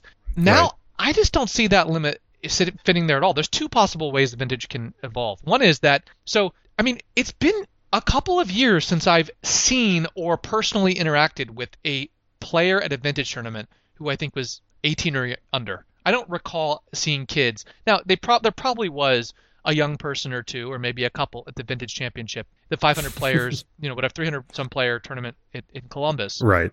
I just don't remember seeing them, and I certainly haven't seen any at my local events. That is, the vintage players I see, they're all in their 20s, 30s, and 40s, maybe even older. You know, and and I guess what I'm saying is that I think that the band, the age band, is continuing to rise, and I think eventually, as Magic becomes a kind of multi generational game, I think vintage is going to have the oldest cohort, continue to have the oldest cohort, and I think it's going to blend with other perennial games like chess or backgammon. In other words, we could at yeah. some point see an average age of mid 40s or even early 50s at some point. Like for vintage, I don't think that's out of the realm of possibility. You know, if you've got, and part of it is because the cost of playing paper vintage. I mean, how can someone who's 18 get into it? The only way is paper is online, right? and and if you play online, how frustrating would that be to be like, I will well, never be able to play this in paper unless I inherit it or someone lets me borrow these cards. Uh, I ha- I agree with what you're saying. I have interesting thoughts about the long term future of Magic that are out of the scope of this discussion. However, I agree with what you're getting at. I agree there there kind of appears to be no upper bound within the bounds of, of actuary science, yeah, yeah. right? Uh, there, there, there really appears to be no reason uh, for me and a lot of my peers to stop playing vintage. Exactly. I mean, I, I know that's a loaded we, statement. You and I both have but... extremely demanding jobs. I mean, we work a lot of we. Yeah. I mean, and and so do other our peers, and we have yeah. wives, significant others, partners, children, families. Families. Uh, is, I mean, m- most of most of the Michigan area vintage players are are have families. Yeah. This is you know regular nine to five folks. They have kids. They go home. They make time for this kind of thing on a weekend. And that's you know once or twice a month maybe. Yeah, that's the appeal of vintage. Is it's it's a way of experiencing magic where you don't have to learn the the bicycle every couple months. You just get back up on it a couple times a year and ride, right? Ride, yep. baby, ride, and it's enjoyable. It's fun. That's why vintage should should. The DCI is, is explicitly. Remember, the DCI have explicitly told me it's not a format. It's a format that should not change quickly. Should yeah. not. Well, and so there's there's a whole lot of related topics here, right? One of which was the article that you described last episode about how people experience the format, right?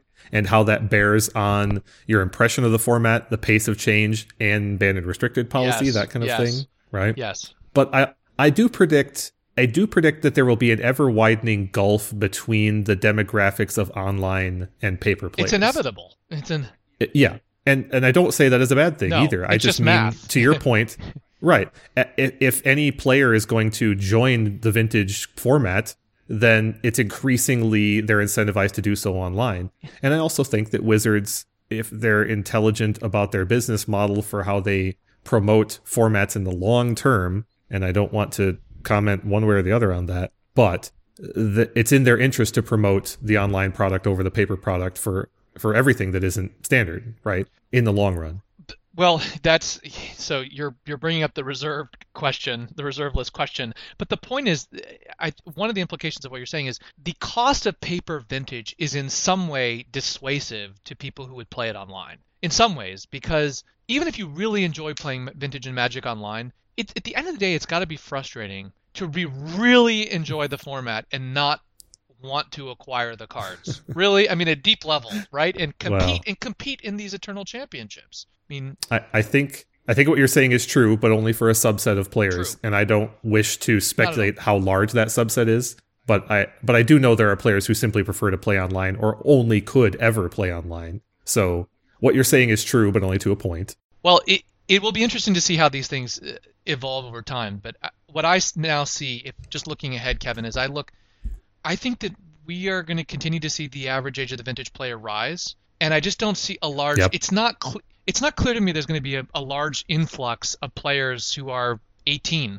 I think maybe in a decade or so we could see some 20 or 30 year olds getting in but even then the cost of entry is enormous i just i think the best way to enter is really get hooked on magic online but it's it's hard for me to see how this how we get a, a large new demographic in that's what i'm guess i'm saying well i mean would, the similar issues exist for any format as it as it grows older right um, when it's not supported by wizards with regular competitive play and that kind yeah, of thing, exactly. like Legacy.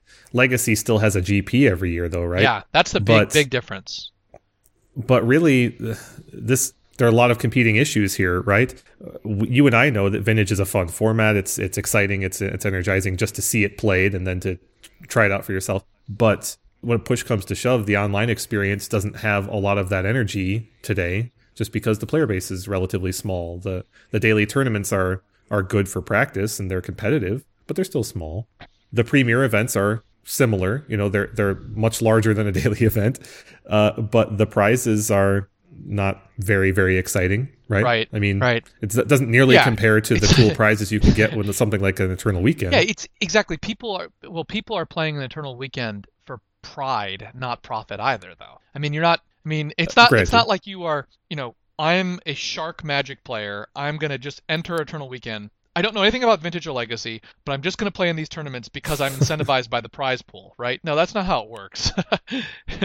right? This is not like a $50,000 right, prize. Right. Exactly. right. And I completely agree with you. Um, but when you take that away, you know, that notoriety and that that title, right? Then there's not much there's not much on that scale that uh, the online has to offer at this point. Right. So there, are, as I said before, there are lots of competing issues about what's going to draw people online. And Wizards' policy and you know their goals for a format online will factor heavily into that future. There's just no two ways about it. Agreed. Whereas, whereas there is a they're they're putting a fair bit of energy into having now two eternal weekends. So they're putting energy into the paper format, and I think that's driving more and more energy. I mean, vintage is very strong and healthy in paper. In fact, it's growing up in my part of the country and it's doing quite well in yours with regular events. And so it only takes a little bit, I think, and then and then things really snowball. So I think paper vintage is benefiting a lot more from uh, attention from both the combination of wizards and the community than online is right now. online is kind of plateaued. That's and true. maybe even retracted a That's little bit true. from the early days of the premiere events. Although I enjoy Magic Online quite a bit now that Vintage is there, I do have to say there are a lot of complaints about the program. So that might correct itself as the program is improved. Um, anyway, let's well, let's actually get into and, let's get. And 2017 is well, 2017 is going to bring us some some new direction and breakthrough because Magic Digital Next will almost certainly have something to do with Magic Online experience, and that will almost certainly impact Vintage. So we'll see this will be an interesting year for that topic. Definitely. Shall we? But we said all of that because we were talking about our top eight players in Eternal Weekend in Paris. Yes, let's do it.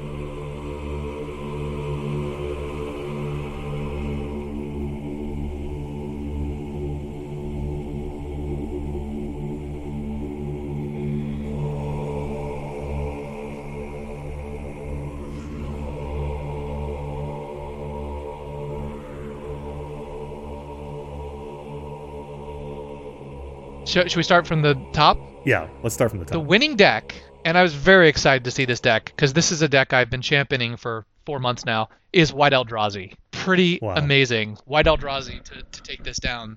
Um, the deck list, I'll just read it quickly, is four Revoker, one Lodestone Golem, four Displacer, four Thought-Knot Seer, four Reality Smasher, four Thalia Garden Guardian of Thraben, four Thalia Heretic Cathar, three Containment Priest. No, no, sorry. Four and three for Thalia. Sorry, three Th- Thalia Heretic Cathar, three Containment Priest, four Thorn, one Chalice, uh, five Moxen, Black Lotus, Mana Crypt, no Soul Ring apparently, unless it's a typo. Th- There's also only there's only four Moxen. Four Moxen. no Ruby Sorry, no mistaken again.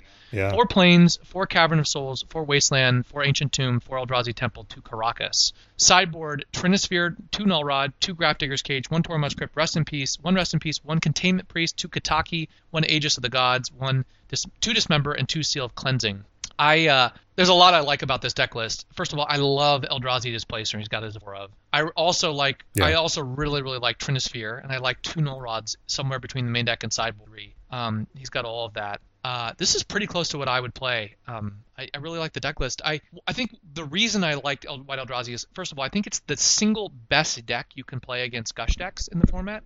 So if you want to attack Gush, it's just got the most number of sphere effects, and not only that, but your sphere effects are often uncounterable. I'll just note that in the interview portion of the tournament meta game breakdown, uh, Joaquin Solis, his favorite card, quote unquote, and I assume he, they mean like not your your favorite card in Magic, but what was your best card in your deck? He said was Cavern of Souls, which just makes all these things uncounterable. It's pretty amazing. Yeah. And and it makes Containment Priest uncounterable against Oath and Dredge in, in game one. Makes your big fatties uncounterable. It makes your Thalias uncounterable, so on and so forth. Uh, I also like Revoker. And- I just want to say I really like Revoker in the current metagame because Revoker is really good at turning off these these uh, planeswalkers, and it functions as like a little mini uh, um, mini null rod and so on. So Absolutely. You, there are a, a couple of notable features. the most popular one in our circles, I think, is the lack of strip mine. I have received some confirmation over Twitter that Joaquin left his strip mine in his old school What? deck and didn't notice.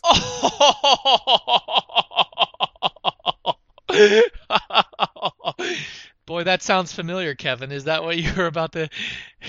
Nope. I have no idea what you're Yeah. talking about. Well, let's just move on. Right. Four Moxen oh my Mana god! Crypt. and Lotus, but no Soul Ring. Now, I'm not. I don't have confirmation if he left his Soul Ring in his old school deck too. I would expect that that, that was intentional yeah, uh, to get, avoid the- mental misstep. Exactly. Right. Yep. Yeah. And you gain a little bit of value by making sure that you're never going to be faced with that problem. I I agree with you that I just really think that the creature breakdown here is spot on. I thoroughly enjoy all the Thalias in this deck, but I do think it's correct to only run three Heretic Cathar. Well, I I think I, I, I usually don't Go- run Heretic Cathar, but I do understand why it's there. So Yeah, yeah. I, I don't think it's absolutely required, but I just I do think this the ratios here in this list are spot on, and I think that this is about the most consistent build of White Eldrazi that you can re- reasonably come up with. Yeah. One of the challenges with this deck, which you've talked about, and I and everyone I think that has played it or against it have observed, is consistency is the big bugaboo with this archetype, Exactly. and I think this one is is pretty it's good. tuned really well. Agreed. Very Yeah. very cool to see it finally win the big one. And it was a big one. It was Yeah. a big win. In second place we have Mud. Foundry Inspector Mud with one Chalice, three Foundry Inspector, one Lodestone Golem, one Metamorph, four Revoker, three Hangarback Walker, four Walking Ballista, four Wasteland, four Workshop, four Ancient Tomb, Tolarian Academy, Strip Mine, four Factory, one Trinisphere, five Moxen, Soul Ring, Mana Crypt, Lotus, four Arcbound Ravager, four Tangle Wire, four, four, four Sphere of Resistance, and four Thorn of Amethyst. Sideboard has two Null Brooch. Super cool. Yeah, That's a tech we haven't seen in workshops in some time, but used used, long used to be in Mud. One Sky Sovereign Consul Flagship, one Karakas, one Jester's Cap, four Cage, two Wurmcoil Engine, two Relic of Progenitus, and two Crucible of Worlds. Kevin, any comments on this deck list? just that I think it's interesting that the top two decks here had quite a bit of anti dredge built into them. The first place list with three main deck containment priests still had the fourth containment priest plus a rest in peace plus a Tormod's crypt plus two cages in the board. Right. That's a lot of dredge hate uh, or slash oath hate. And then this mud list, which had fully four Grafdigger's cages and two relics in the board for dredge, plus some crucibles, which I think you bring in, and also an additional Karakas for oath. So four Yeah. cages plus Karakas against oath. And Ballista, is, as we that- saw in the VSL, is also good against Dredge. It's very good. Yeah. Yeah. against Dredge. Yeah. I think that these two players were expecting more Dredge and Yeah. more Oath. Yeah. And I think there are some other decks in the rest of the top eight that really skimped on Dredge hate. And I just f- always find that interesting in, a, in such a large event, 150 plus players, that some of these players I think were rewarded for skimping on Dredge hate.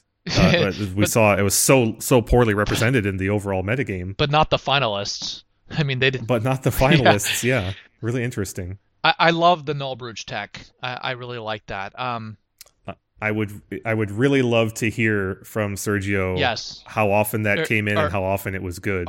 Well, according his name here is Aurelio Crespo. oh, I'm sorry. That that I'm sorry. These uh, player interviews are not in finish order. I just looked at the second person, but it's not the right person. Yes, sorry, Aurelio. I would love to hear from him about how the Null Brooch pa- panned out over the course of the tournament. So the third place deck list is the only blue deck list in the top four. And Yeah. it is something that we have seen do well at the Bazaar Moxen in the past. Bug. And it actually is very similar to the bug deck that we saw win the Bazaar Moxen a couple years ago, Kevin. We had a really intense podcast um, with main deck yeah, with like snuff main deck snuff out, no less here. So this deck is Yeah. Bayou Island, four Delta, Strip Mine Swamp, two Trop, three Underground Sea, two Verdant Catacomb, three Wasteland, and uh, three Moxen, the on color Moxen, and Yep. I don't see. Oh, there's one. There's Lotus is in the middle. Got it. The spell base Yep. is four Dark Confidant, four Deathrite Shaman, one Snapcaster Mage, one True Name Nemesis, two Clique, and three Leovold. So Leovold has been added here. One Jace, only two Abrupt Decay, Ancestral Brainstorm DT, two Flusterstorm, four Force of Will, three Mental Misstep, two Null Rod, one Ponder, two Snuff Out, one Time Walk, and two Mana Leak. That's a good one. Mana Leak is very is very cool. Um, that's a cool one because Mana Leak. well, he it works. When yeah, it's one of those counters that lets you uh, fight kind of uniformly against every deck in the format. exactly. Right? It's a Exactly. it's a counter spell that's live even against Eldrazi and workshops. And you can play it off of, you know, Wasteland, and you can play it off of Bayou, and you can play it off with with Nullrod and Wasteland. You actually get a lot of value out of it as well. So I I like I like that. So it, uh, uh, you can get draws. You've got four Deathrite Shamans, so you can get draws that are like fetch land into Underground Sea, cast Deathrite, turn two, Wasteland you, and still have Mana Leak up off Well- of Deathrite plus your land. well, plus Mana Leak is also a way to stop Mentor. yep. A counter that counters Mentor is highly relevant in this Yes. metagame. exactly. I'm sure that that happened quite a bit. And you'll note, uh, uh, t- more to your point, though, I think this list is very well tuned to have maximal threats and answers to the deck mentor. right? exactly. You've exactly. got the removal package is two snuffs and two abrupt Exactly. decays, right? So all great. four of those remove a monastery Yeah. mentor. You've got two mana leaks, so that's fully six counter spells that can counter a mentor. as well as Vendilion You've Clique, got- which can snap one out. there you got you got two cliques which can disrupt mentors out of the hand and obviously the three leovolds which are highly disruptive to the whole gush strategy and to top it all off you've got true name nemesis Yeah. Which- which is just one of those cards that makes it awkward for a mentor to get that incremental value like on the turn after you play it if you can't go lethal you're trying to chip in for damage a true name nemesis is awful to face in that cat in that scenario this deck because you you can't profitably swing in a lot of the time with a mentor and two monks. Yeah, this deck is so cool. His sideboard has Wasteland, two more True Name, one Yixlid Jailer, one Liliana of the Veil, one Abrupt Decay, two Dismember, two Energy Flux,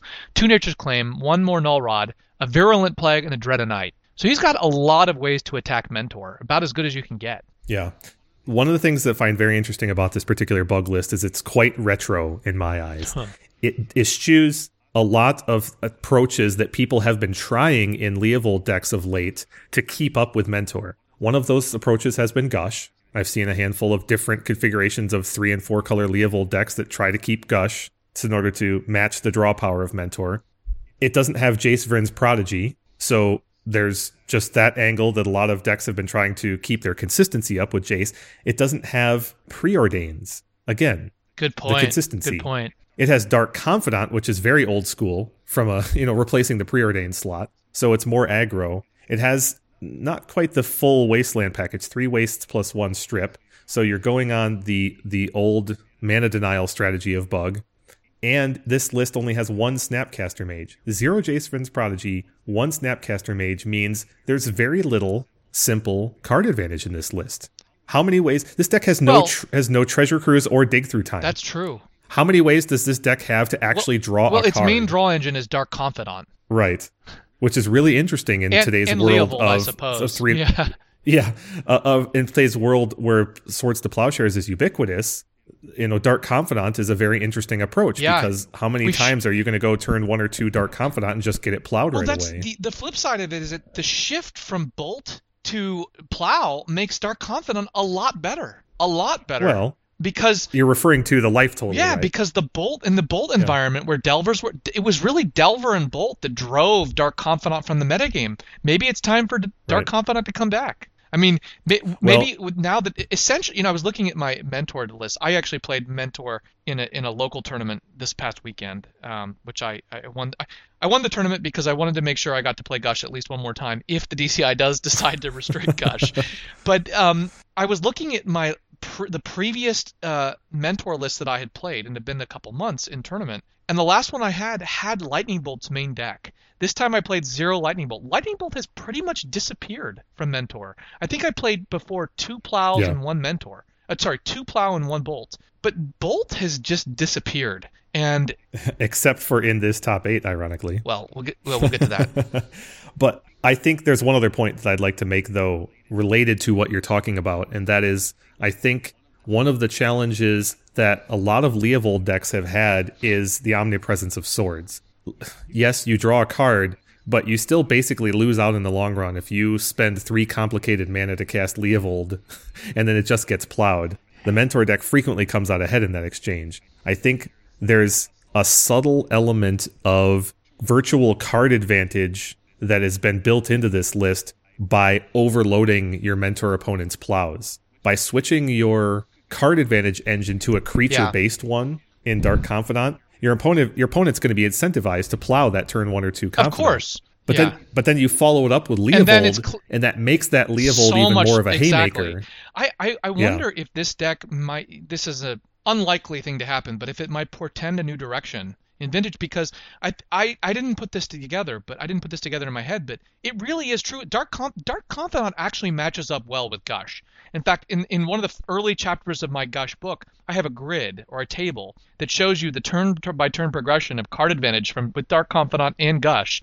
It takes, you know, You talked through that on one of our episodes. It, may, it might have been 10 episodes ago, but we talked about this very topic about how Dark Confidant matches up with the It's- card advantage of I mean, the reason Dark Confidant, one of the main reasons the Dark Confidant was driven out of the metagame was because of Bolts and Delvers. If if Bolts Yeah. and Delvers are gone, I mean, look, Mentor can really, you know, it's it's it's the it's the tortoise and the hare in terms of a race, but but but but backed up with Leovold or these other components, Dark Confidant can generate some significant card advantage and and and certainly keep pace with the Gush engine. There's no question about that.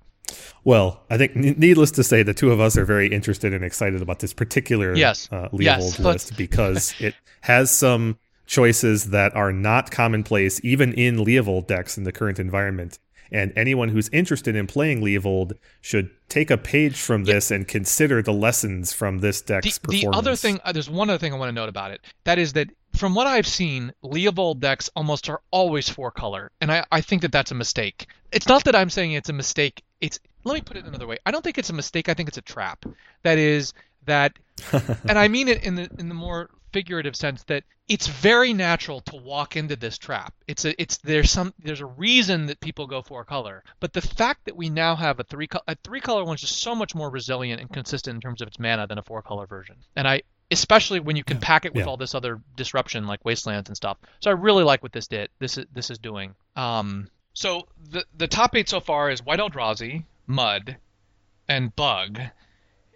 The fourth place deck is Francois. I'm not even going to try to pronounce his last name, presumably a French name. He's also playing Mud. Uh, the difference is this is a Ballista Ra- Ra- Ravager deck as well, with four Inspector. Um, it's pretty similar to the other deck list, This one's much bigger. but there are some minor differences. Th- this one went bigger because Francois has Karn Silver Golem and Triskelion at his top end. and one one trike. Yeah, he's got one trike. He's got two hangarbacks and only three factories.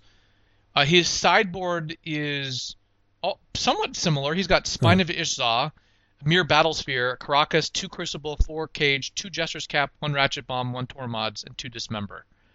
So uh, so far we have three Thorn decks, Thorn decks in the top. Right. and in the past we've seen um, you know Bug do well against those decks. So fifth place we hit our first Gush and first Mentor deck. This is basically this is Jeskai Mentor. Um, pretty standard. Noteworthy. Um, it's got yeah, Jace noteworthy Prodigy. features are three plows plus one sudden shock in the main. Yeah, he's got three preordain and three probe.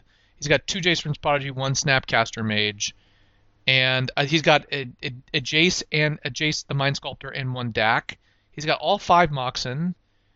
Um, pretty straightforward actually in almost every respect. He's got two Stony Silence in the side. Well, so it, it's this is I think a pretty straightforward Jeskai list with one or two exceptions. You know, the sudden shock is not standard, but and the only one deck right. But it's not a right it's only not one copy of either. Dack Fayden is is a little unusual, but it's not out of the realm of normalcy. The fact that No. this Not when you have the fact that this is such a straight Jeskai list and doesn't have any of the pieces of Silent Mentor, though, I think is interesting, right? The the the um, Stony Silences are in the sideboard, and the Mind Break traps were left at home, right? This list, this list is not respecting paradoxical outcome at all, really. Paradoxical Oc- I agree with that. He does have two main deck Pyroblasts, Also- but it does seem soft Also, Paradox. I want I want to read through this sideboard and, and see if you can spot what's kind of missing. One cage, two priest, four rest in peace, one. I'm sorry, one, No, one, one rest, rest in in peace. peace. One pyroblast, supreme verdict, path to exile, one fragmentize, one swords to plowshares, two stony silence, two engineered explosives, one plains, and one sudden shock.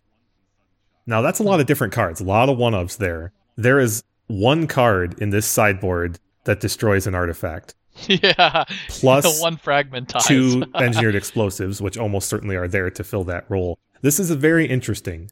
One fragmentize. There isn't even one in the main deck either. So Sergio has four removal spells in the main, not counting planeswalkers. In the sideboard is another path, another swords, and another sudden shock. He really is. He really is all in on using engineered explosives to Exactly. deal with sphere effects. Engineered explosives mean, at two is the plan, uh, backed up with I'm just going to spot remove for one or two mana all your creatures. That's the plan against shops yeah. Yeah. and, and Eldrazi. This plan is a little bit better against Eldrazi, so it could be that Sergio had a bit of a read on how popular Eldrazi would be in comparison to shops. But I'm very surprised by this sideboard. I would not be comfortable bringing this particular sideboard to any particular event because you've got, with a single fragmentize, you've got so many scenarios whereby you are on the draw and you never play a spell. That's the thing. You fan open a hand, even if that hand has a mox, you fan open a hand that can go fetch out a basic, because there's a plains in the sideboard. You fetch out a basic plains, play your mox, and then they, I don't know, they revoker your mox, and you have to have a very narrow res- set of uh, responses to that scenario. It, it's very possible that Sergio is very comfortable with this approach, but this is pretty unconventional. I have played a lot of engineered explosives in Mentor sideboards over the past three years. I love that card, but with as popular as Stony Silence is now in Eldrazi or Null Rod, and with those those stacks decks lingering in the control category of their control break or their uh, metagame breakdown, I just I just don't think it's reliable enough.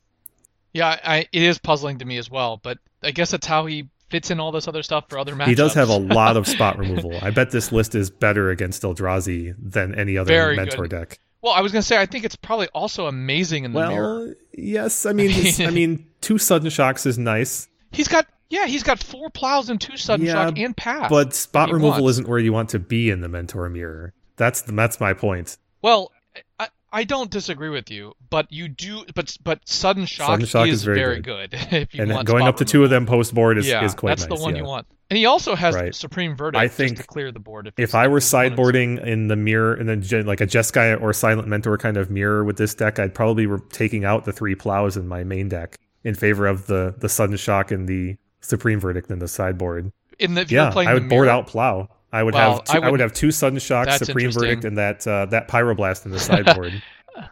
I would have a completely different approach. well, that's, that's there's okay. certainly there's certainly a lot of hay to be made in discussing the value of swords to plowshares in the mentor mirror, but that gets more I think it probably it gets really much more complicated when you have access to two sudden shocks and a supreme verdict.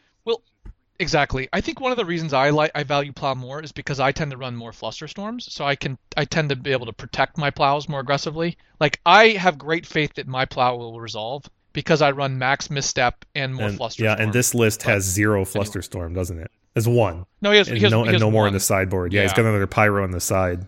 Well, at any rate, Well, let's go to the next deck list. So the the next deck list is the the another gush deck, but with zero monastery mentor. It is Grixis control. It it has the gush engine in that he's got three preordain, three gush, and the two delve draw spells. But otherwise, it looks pretty much like the Grixis control decks we saw a couple years back. Except instead of Jace, uh, the Mind Sculptor, it's got three Jace Prodigy. Otherwise, it's got Ancestral Recall, Time Walk, Brainstorm, Merchant Scroll, Tinker, uh, two Mana Drain, two Mind Break Trap, four Misstep, four Force, Demonic Tutor, Yogg Will, two Dack Fayden, Blightsteel Colossus, two Notion Thief. So it's got the Fayden Notion Thief combo. It's got a bunch of Grixis lands, but then it also has two Fatal Push. Hmm.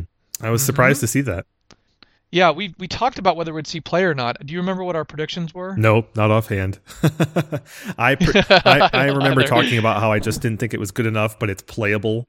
So I think I predicted a non-zero number, a very low one, like uh, the one, two, three kind of range. And I think you, I think you took well, the over it is cool one. to see. Well, it is cool to see. I remember you were very pessimistic about it.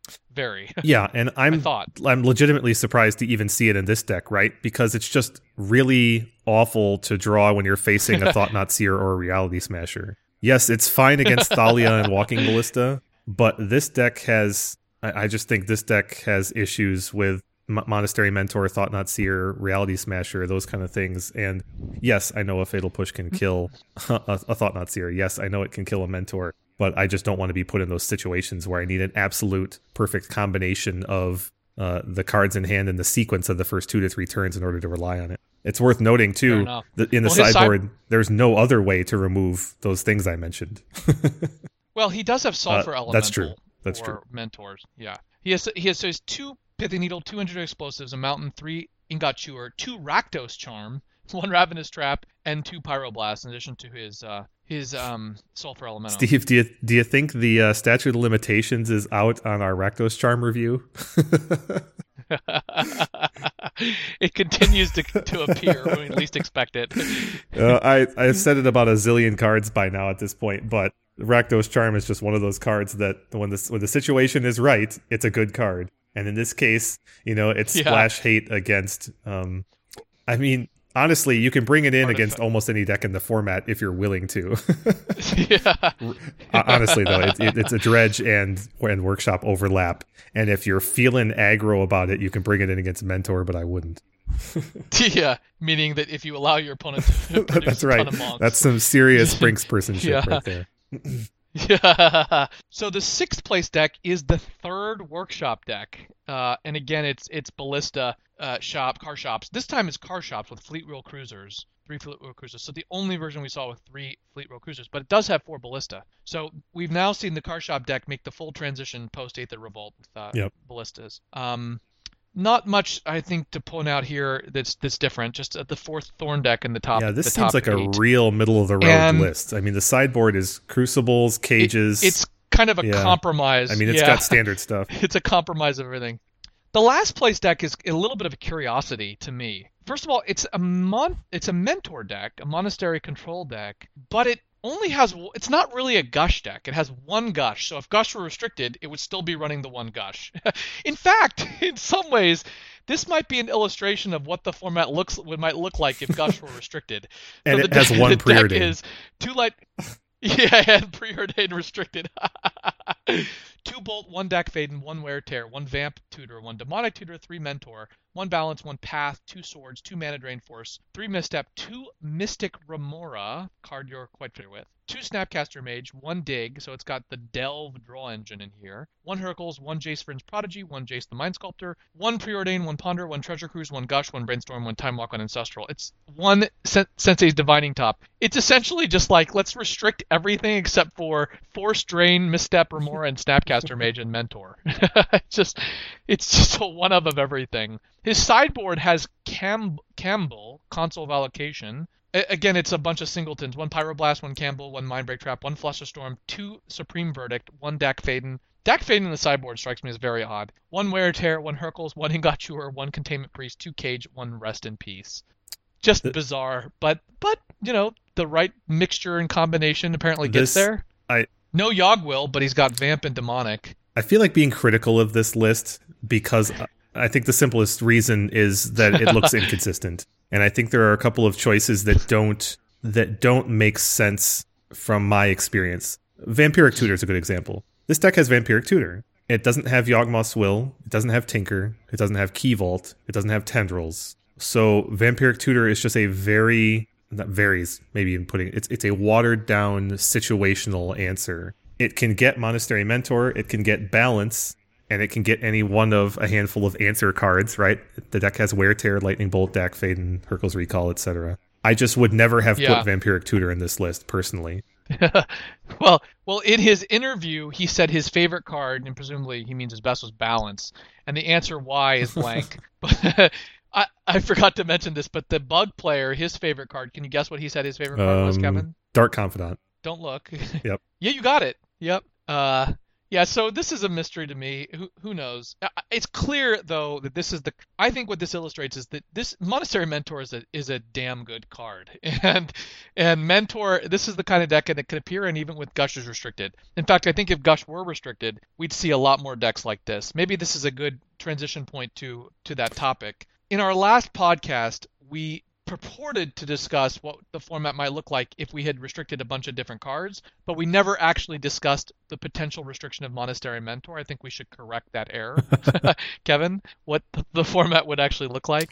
Yeah. Um, but I want to give you another opportunity to to at least offer any final comments on the top eight or uh, just that this last one uh, demonstrates something I alluded to earlier with regard to Dredge Hate. The, the Dredge Hate in this last deck in the sideboard consists of one rest in peace, two peace, two cage, priest, two and cage. then I guess you would bring in supreme verdict, I guess, and maybe additional counter magic, and it well, has balance in the main. Would you bring in Kambal? I I don't know. I, this deck is such an enigma it's, to me that I don't know. I can't immediately talk about how I would sideboard. So the the simple truth though is that that's basically four pieces of dredge hate, and that to me is almost like having none. It's it's very close to my opinion of Dredge Hate is I'm not comfortable with fewer than five. I shoot for six or seven when I build decks these days. Yes. Yeah, but but he does have Vamp yeah, and Demonic. I know. Plenty of other decks too, and they still run six or seven pieces. The only three black cards in the entire deck are Kambal, Vamp, and Demonic. Which is interesting. I I just feel like yeah. this this deck is one of those that smacks of this Stephen Martins here uh, really has a, a bead on how he wants to play a lot of matchups and it, and yeah. just wants to be able to zero in on it, here's how I play this matchup, which is why you put like a vampiric tutor and a balance in your main. Yeah, and one really weird. One path to exile I mean, and two swords in the main. It's bizarre. I mean, he's got two yeah. bolts too. Uh, uh, we can't. We can't. It's hard it to deconstruct this deck list because it's just a ton of single singletons. but it has it has certain advantages, right? Um, I mean, but, there's there's five one mana removal spells plus balance, so that helps against your Eldrazi, for example. Well, if if I were the DCI looking at this particular event, it really depends on how much they weigh this event. It, this event does not strike me as something you can restrict anything from. There's two decks that have more than one gush, and they both only have three gush, I believe. There's four decks with Thorn of Amethyst, if you wanted to target something from that, but I don't I don't think that's so oppressive at this point. Um, the really I like all I like these decks. They're very interesting to me. The bug deck in the top four is really cool. Um, I think that's one of the coolest decks in this top eight. Um, I I really like White Eldrazi. I just, I mean, does this does this top eight seem bad to you, Kevin? No, this top eight seems great. I would describe it as not actionable. well, we'll see what the DCI does. I appreciate your description, but we'll see how they take it. It's great. it's a pretty funny description. Um, so in our last podcast, we talked about what happens if you strict gush, but we never actually got to the discussion of what what would happen if you actually did yeah. meant. And one of the things I took quite pains to argue is that I believe if you restricted gush, you really would not diminish or minimize in any way the percentage of the prevalence of mentor in the top performing segment yeah. of the metagame. That is, I think I think that restricting gush so right now, rough. Let's just say 60% of Gush decks are Mentor decks. That's a rough estimate. It's sometimes it's 50%, sometimes it's probably a little more, but it's roughly around 60 to 70 maybe percent of, of Gush decks are, are employ Mentor services um, in the online metagame. Um, probably a little higher in paper. Who knows? Whatever the case may be, my my supposition or premise in the last podcast was that if you restrict Gush, I don't think people would give up Mentor. I think they would play a restricted deck list that looks a lot like the one we just looked at. And like a hermit crab, Mentor would just find another shell. it would go to the big the big mana decks. And that's that's kind of what it does. Is it is it finds shells. The old hermit crab fact, analogy. I mean, yeah, with that old chestnut. well, it's a it's a metaphor that captures the idea here, right? I mean, I mean, we've talked about that. The reason we played Paradoxical Mentor at the Vintage Championship is because it mentors harder than any other mentor deck, and Mentor really wants to play full Moxen and top and stuff like that because you just get more monks faster and more mentor faster. You play full Moxen. In some sense, the mentor deck is actually held back by the Turbo Xerox design of not running maximal Moxen in most of these Gush decks because it means you don't run Mana Crypt and Sol Ring and you have slower mo- mentors. Now the trade-off is you've got a robust Gush a draw engine, but it's not the fastest Gush engine. I mean, draw it meant Monk produ- production engine. You can get there just as quickly. I mean, Gush is not a turn is a turn three play. If you get turn one mentor, you can do other things like top shenanigans and uh, play other blue draw spells that can generate monks faster um, than Gush can. Uh, it's just Gush has a real strong control component that makes it harder for another blue deck to punch through. Now, I think that's why Paradoxical Outcome shines against Gush. It doesn't when it, Gush doesn't use Stony Silence. Paradoxical Outcome is just faster and more explosive. But I did want to get to the mentor discussion because we had at least a handful of listeners who said you never got to that. So good point. Let's correct that now. So Kevin, here's my framework for thinking about this. Okay, so let, us walk through this. If, for the sake of argument, mentor constitutes about 60% of gush decks, that gives us a range for thinking about what the what effect restricting restricting mentor would have on gush.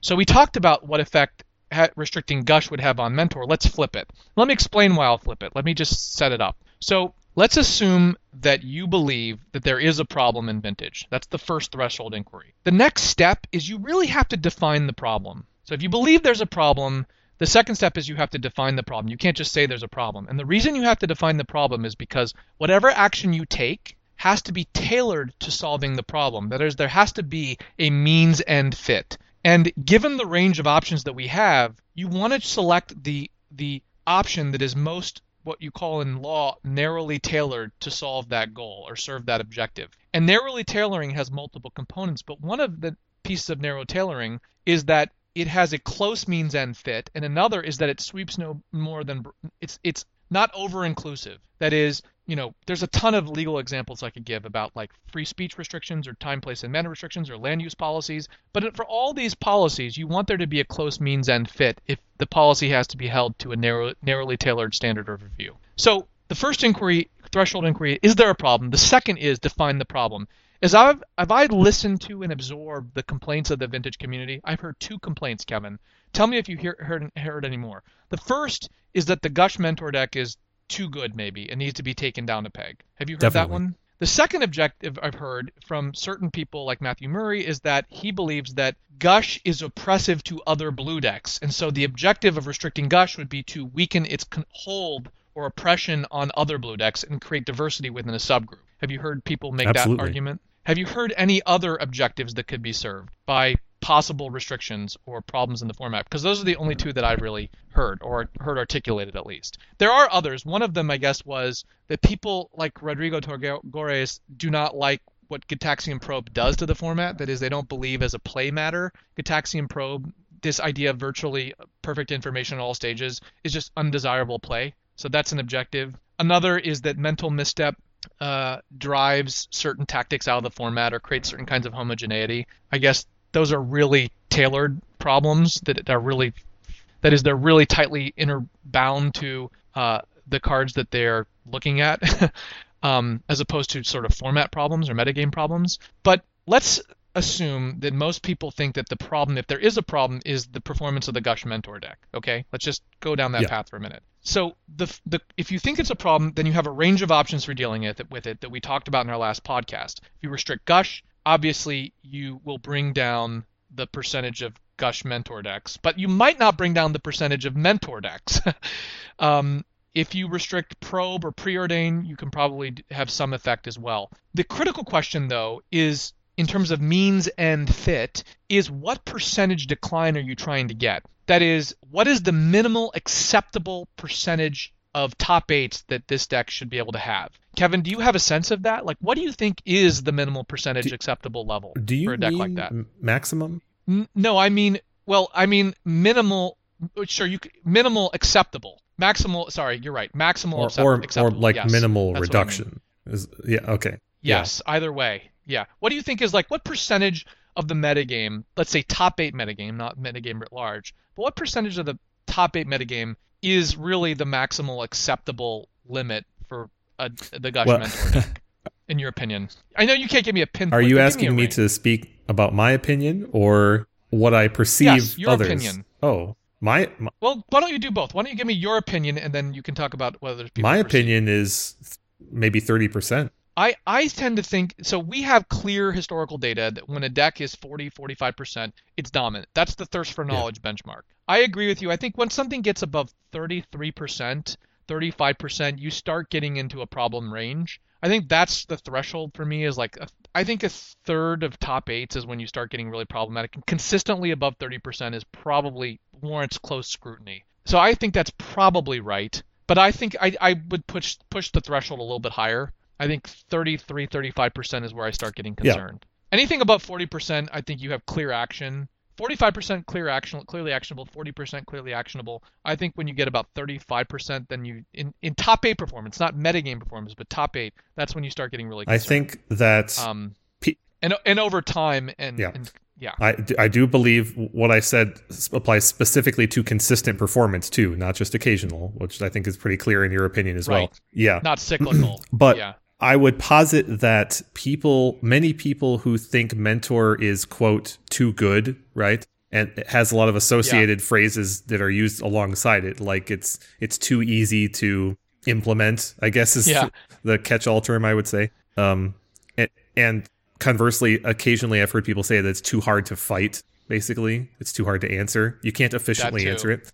Yeah. I think the people who feel a, a lot of, and I, and I I'm not going to speculate about a number, but I think a lot of people who make those claims are not dissuaded by relatively low top eight representation. I think someone that's possibly who feels true. that way yeah. doesn't care that it's only 18 to 22 percent of but, a top eight for but, a while. But but for the even for those people, the top eight performance matters because if mentor was zero percent, yeah, no, but a little, not at the extreme. If if if if mentor was zero percent of top eights, no one would say that, or very very few people who say yeah, that would. But those that. people. So it's clearly. My point is that clearly those people are citing that opinion even when mentor is reliably but, in the 20 to 25 percent range. But for but for those people, for those mm-hmm. people, it's a hybrid formula. Right. That is, there's a minimal level of top eight representation combined with the nature of the deck that makes it that that's what I was getting at is that the top so, eight measure is not the only yeah. metric.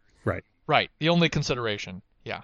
And that's fair. That's fair. But the point I was making is so whatever we think is the minimal eh, or hmm, hmm, maximal acceptable level of, of gush representation or gush mentor representation, you have a series of options. Option one, option two, option three, option four, policy levers you can pull if you're the DCI. And each of those levers will have di- different estimated effects.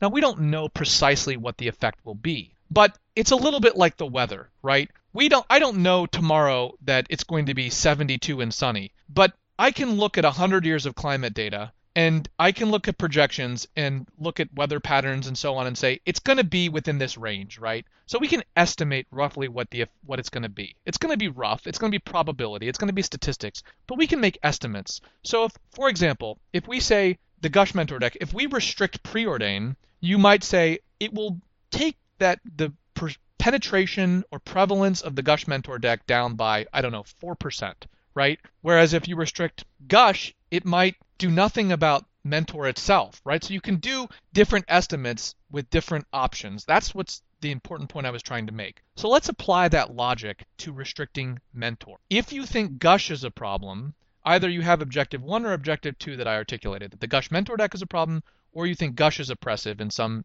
particular manner either because you think Gush crowds out other blue decks, or because you think that restricting Mentor will just lead uh, to Gush pilots to switch to other wind conditions, right? Like Pyromancer or Hydra or whatever. Let's talk. Let's let me frame that issue then, or that particular option. Here's how I think about it. So, assuming that Mentor constitutes 60% of Gush decks, or rather, 60% of Gush decks employ Mentor. That is, three or four mentor mentors. That then the maximum reduction in gush decks, the maximum potential reduction in gush decks, if mentor was restricted, is that percentage, 60%. That would only occur if every single player who in a tournament has recently played with gush and mentor switches to a non gush deck, right?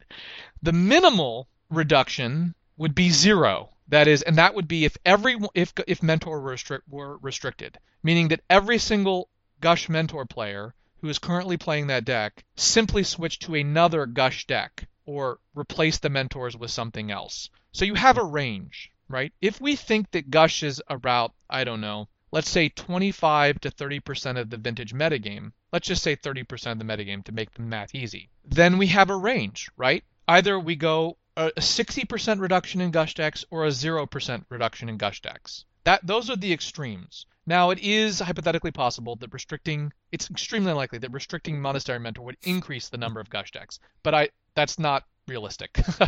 so um, within that range, the question is what is the likely outcome? And I've done some deep thinking on it, and since people asked, I think that the minimum likely reduction in gush decks is 10%. That's where I think is the minimum likely reduction. That is, I think if translating it into the percentage of gush of mentor decks, that means I think that at most, at most, 84% of mentor pilots would persist in playing gush. Now, I think it's that's the minimum in my opinion. Obviously, the theoretical minimum is zero, but I think the likely minimum is 10%. Um, I think the the likely I didn't I didn't really try to figure out what the likely maximum is, but I think the range is probably between 33 to 50 percent of Gush Mentor players would switch to a non-Gush deck if Mentor were, were restricted, and that would result in a pretty substantial decrease in the number of Gush decks in the metagame. But Kevin, I wanted to get your thoughts. It, Just projecting outward, you've looked at a lot of this data. If Mentor were restricted, how many of the Mentor players would switch to a non-gush deck, and how many would stay with a gush deck? In your opinion, what percentage? Give me. You're saying numbers. that if uh, if you start from this the assumption that mentor gush decks are 30% of the metagame, that the result. It, no, no, no, no, no, no, no, no, no, no. Let me step. I'm I'm starting from the assumption that gush decks are 30% okay. of the metagame, and 60 and 60% of gush decks are mentor decks. Okay. So just use those then, numbers. They're, they're they fluctuate, but and that's that just of that sixty percent, yeah. you would expect the reduction to be thirty to fifty percent. Thirty-three yeah. to fifty percent. That is that is thirty. I expect would expect that's the most likely range. That thirty-three to fifty percent of Gush Mentor pilots would switch to a non-Gush deck. 33%, I think the minimum is at least 10% would switch, but I think the most likely range is 33 to 50%. And that means that, by the way, that 50, I'm saying 50% of the Gush Mentor players would continue to play Gush. Sixty percent. So that's a pretty. Uh, we're, we're, we're getting. I'm, yeah. I'm, trying to tease this out because you're throwing a lot of numbers around. You're talking about sixty percent of thirty percent of the metagame, which is eighteen percent of the metagame. Okay. Right. Exactly. And you're saying the, the numbers, a third. I got you. A third numbers. to a half of that would switch to non-gush. So six Exactly. to nine which would result in like a, of the metagame would stop being gushed. would right. So you'd have gush drop from like 30% to 20 to 20, 21 to 24% Yeah. of the metagame uh, using those numbers. Yeah. If mentor were restricted. So the question was, if mentor is restricted, what effect would it have on the metagame? And that's my math. That's my estimate for what would likely happen. I, I think that there on Magic Online, there's a large part of the player base that's baked into Gush because they played Gush before Mentor existed. And I think they would continue playing if they restricted mentor, I think a large percentage of those people would continue playing one mentor and pyromancers and other things. I think that um, I'm saying that probably about 50%. I think it could be more, but I think that the range, the most likely range, the highest probability is that between 33 and 50% of the mentor players would switch to a non-gush deck. I think the minimum likely is that 10% would switch out of gush players, and six, that would be 16% of mentor players would abandon gush entirely. Yeah, I can't help but try to analyze what decks those players would go to because there's a there's a, Yeah. a fairly obvious Well, Just got- Guy Pyromancer list to be had just by turning some mentors into Pyromancers, right? That's that's like level one. that's where you'd start and see, hey, how good is this still against the rest of the metagame? But then you could But you've got also players like Rich Shay who toggle between shops and Right. mentor Right. no problem. Right. I'm not Right. trying to prescribe anything to any Yeah. one person. The next level is to just leave Gush and maybe go to the next blue deck, which, if you're into drawing cards, the next blue deck is Paradoxical Outcome, right? And a Paradoxical Storm deck with one mentor in it is a fairly logical next, you know, starting point. That some people are playing that deck already, you know. Peach Peach just tweeted Sure, it in fact. Sure. So and and then another logical starting point is to see well what other gush deck is there that doesn't need white anymore. I, I don't want to play white anymore because I can just replace my plows with bolts. I can replace my stony silence with null rod, and I can be blue red X. And that's one of my most interesting um, conundrums right now is because I've not played in an environment where I wanted to try and be a young pyromancer in the post ballista world.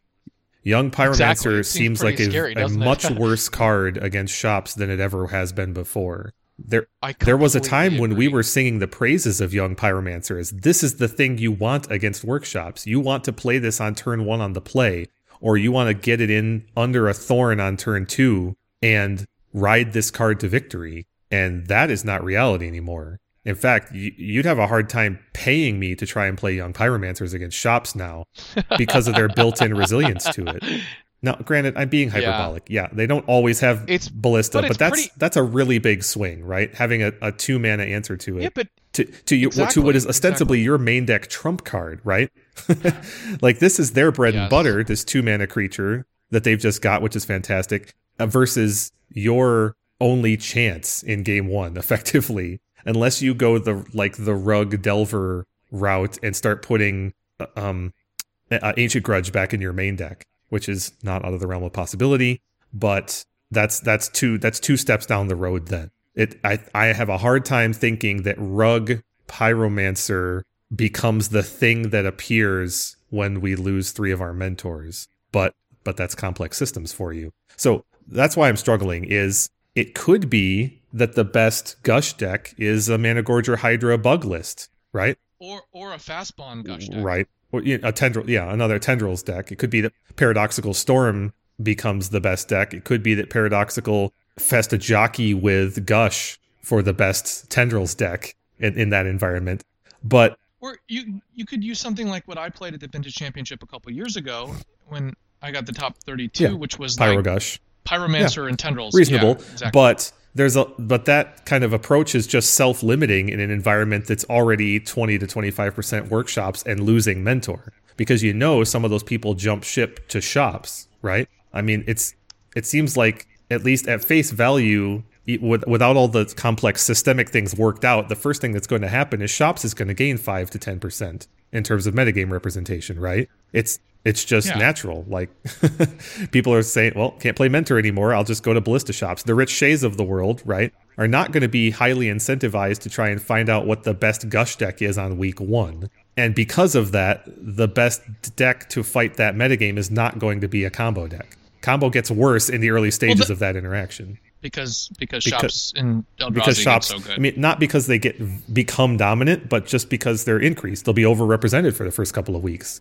So you're not going to take a paradoxical storm deck Yeah. into that environment unless you are overboarding for shops, which is which is a thing. well, I think the point though, is- So, uh, I think what you're I think what you're getting at is that, that you believe that the restriction of mentor would reduce the percentage of gush in a non in a non-trivial yes, way. I do. in the Um, metagame. I- I- so I'm trying to think too far down the road because one of the challenges with any decision making along these lines is okay, what if you're trying to tailor the format in such a way that it's not based on tournament performance? If you if at, at at 20 to 25 percent you still think a deck is unacceptable and you're using non-top eight representation as one of your metrics, as we discussed earlier, that some people do, then the question is, what do you want the format to look like? That question has an inherent time metric to it, right? You're talking about you started this whole thing by framing what your what you believe the problem is and what your solution is,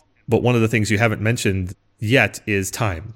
Because there will be an effect on week one, Yeah. there will be an effect on week 10, Sure. and there will be an effect on week 30 or 50 after you've had three more sets released and you can't possibly predict what the heck is going to go on. So that's one of the things that bothers me about this well, whole the- line of questioning and reasoning is I can think of first order reactions, people people jumping Sure. ship to Jeskai Sure. Pyromancer. I can think of second and third order reactions, but after that it gets it's way too fuzzy to predict anything. Well, these are just estimates. I mean, there's a, always a lot of variables that, that are in any kind of prediction. I mean, you can't, you know, policymakers mm, s- still have to take action based upon Yeah. estimates. And even if the estimates are wildly inaccurate, there's still a range. And the, you know, the, I can say I predict the stock market will be between, you know, 13,000 and 16,000 next year. That's a huge range, but it's still, Right. you know, you, you can you can set parameters on it. I, I think what is important to focus on is that mentor is significantly superior to substitutes.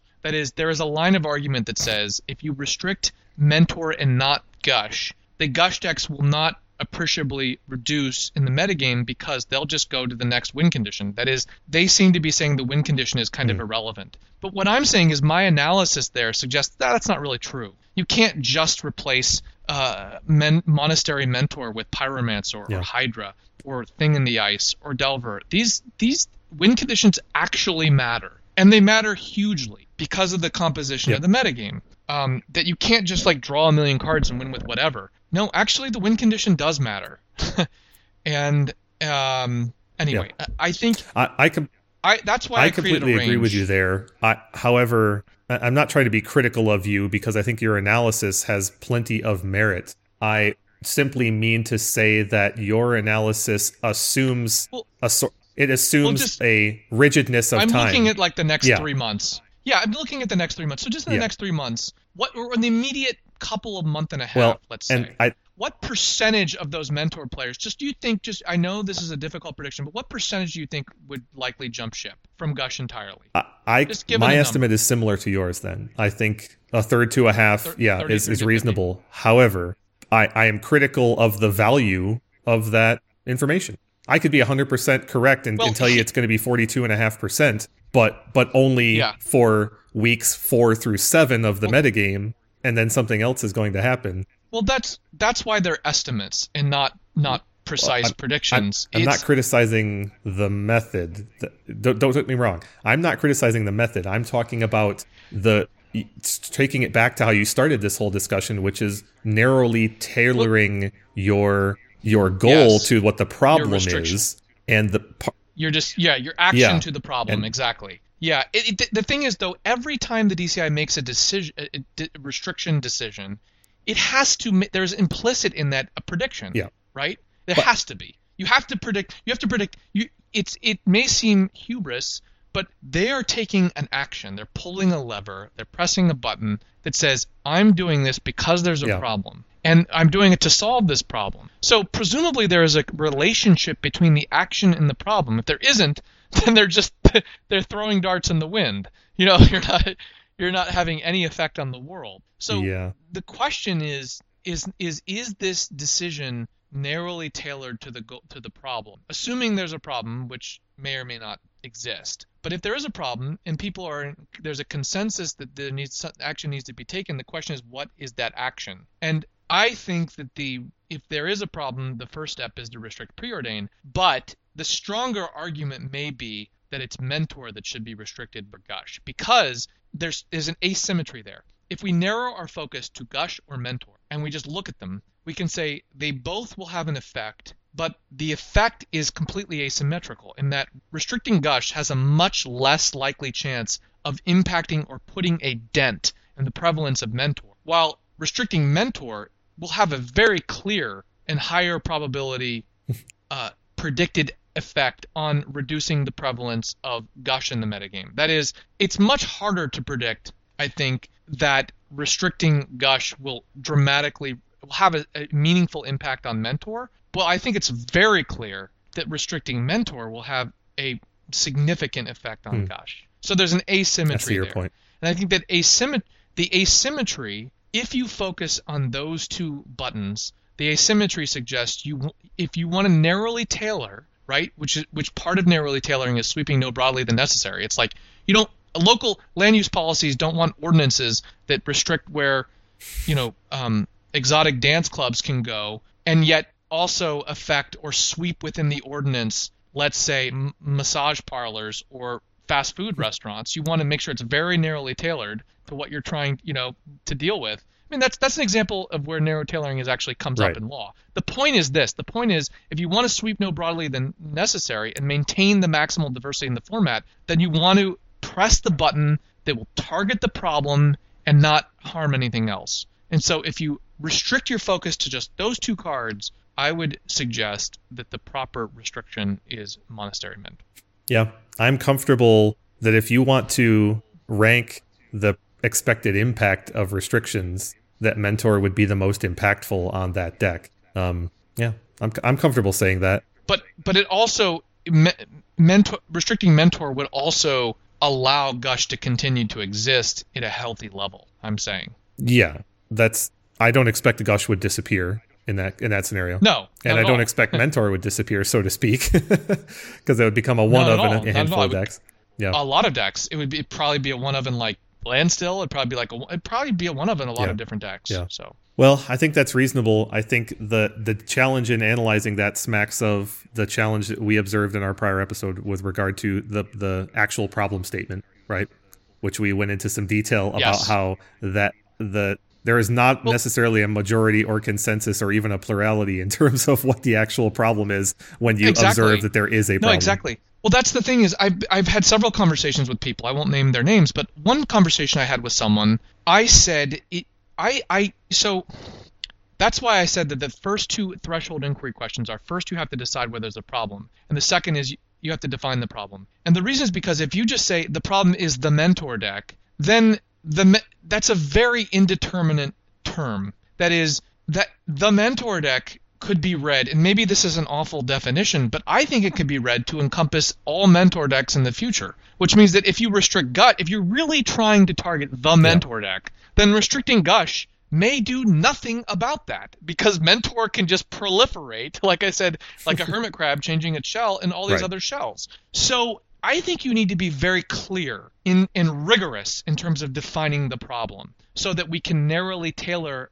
our means and fit. The other thing, another person I had a conversation with online has already many times said they think the issue is that, or one of the issues is the way in which Gush oppresses other blue decks. But the the problem there is that I don't think that that is a legitimate ban and restricted list objective. That is the notion of restricting a card to address its stifling or oppressive effects within a subgroup to me is very hazardous policymaking territory. I I would and agree with you, but I would state that a different way. Is the implication that any one deck or strategy in Magic is required to be part of a format is inherently problematic. So you, that's how you interpret yeah. that. That is, you think that. Exp- explain that because I don't understand I, how that fits. I just think it's not valid to. There, there's no valid standing to state that any that a particular strategy should be part of vintage. I see. Like I could take. I completely yeah, I could take that, that same approach about about like mono red burn. I said but these workshop Yeah, decks are pushing out my mono I- red burn deck. We need to restrict stuff But until I I- can play burn. You know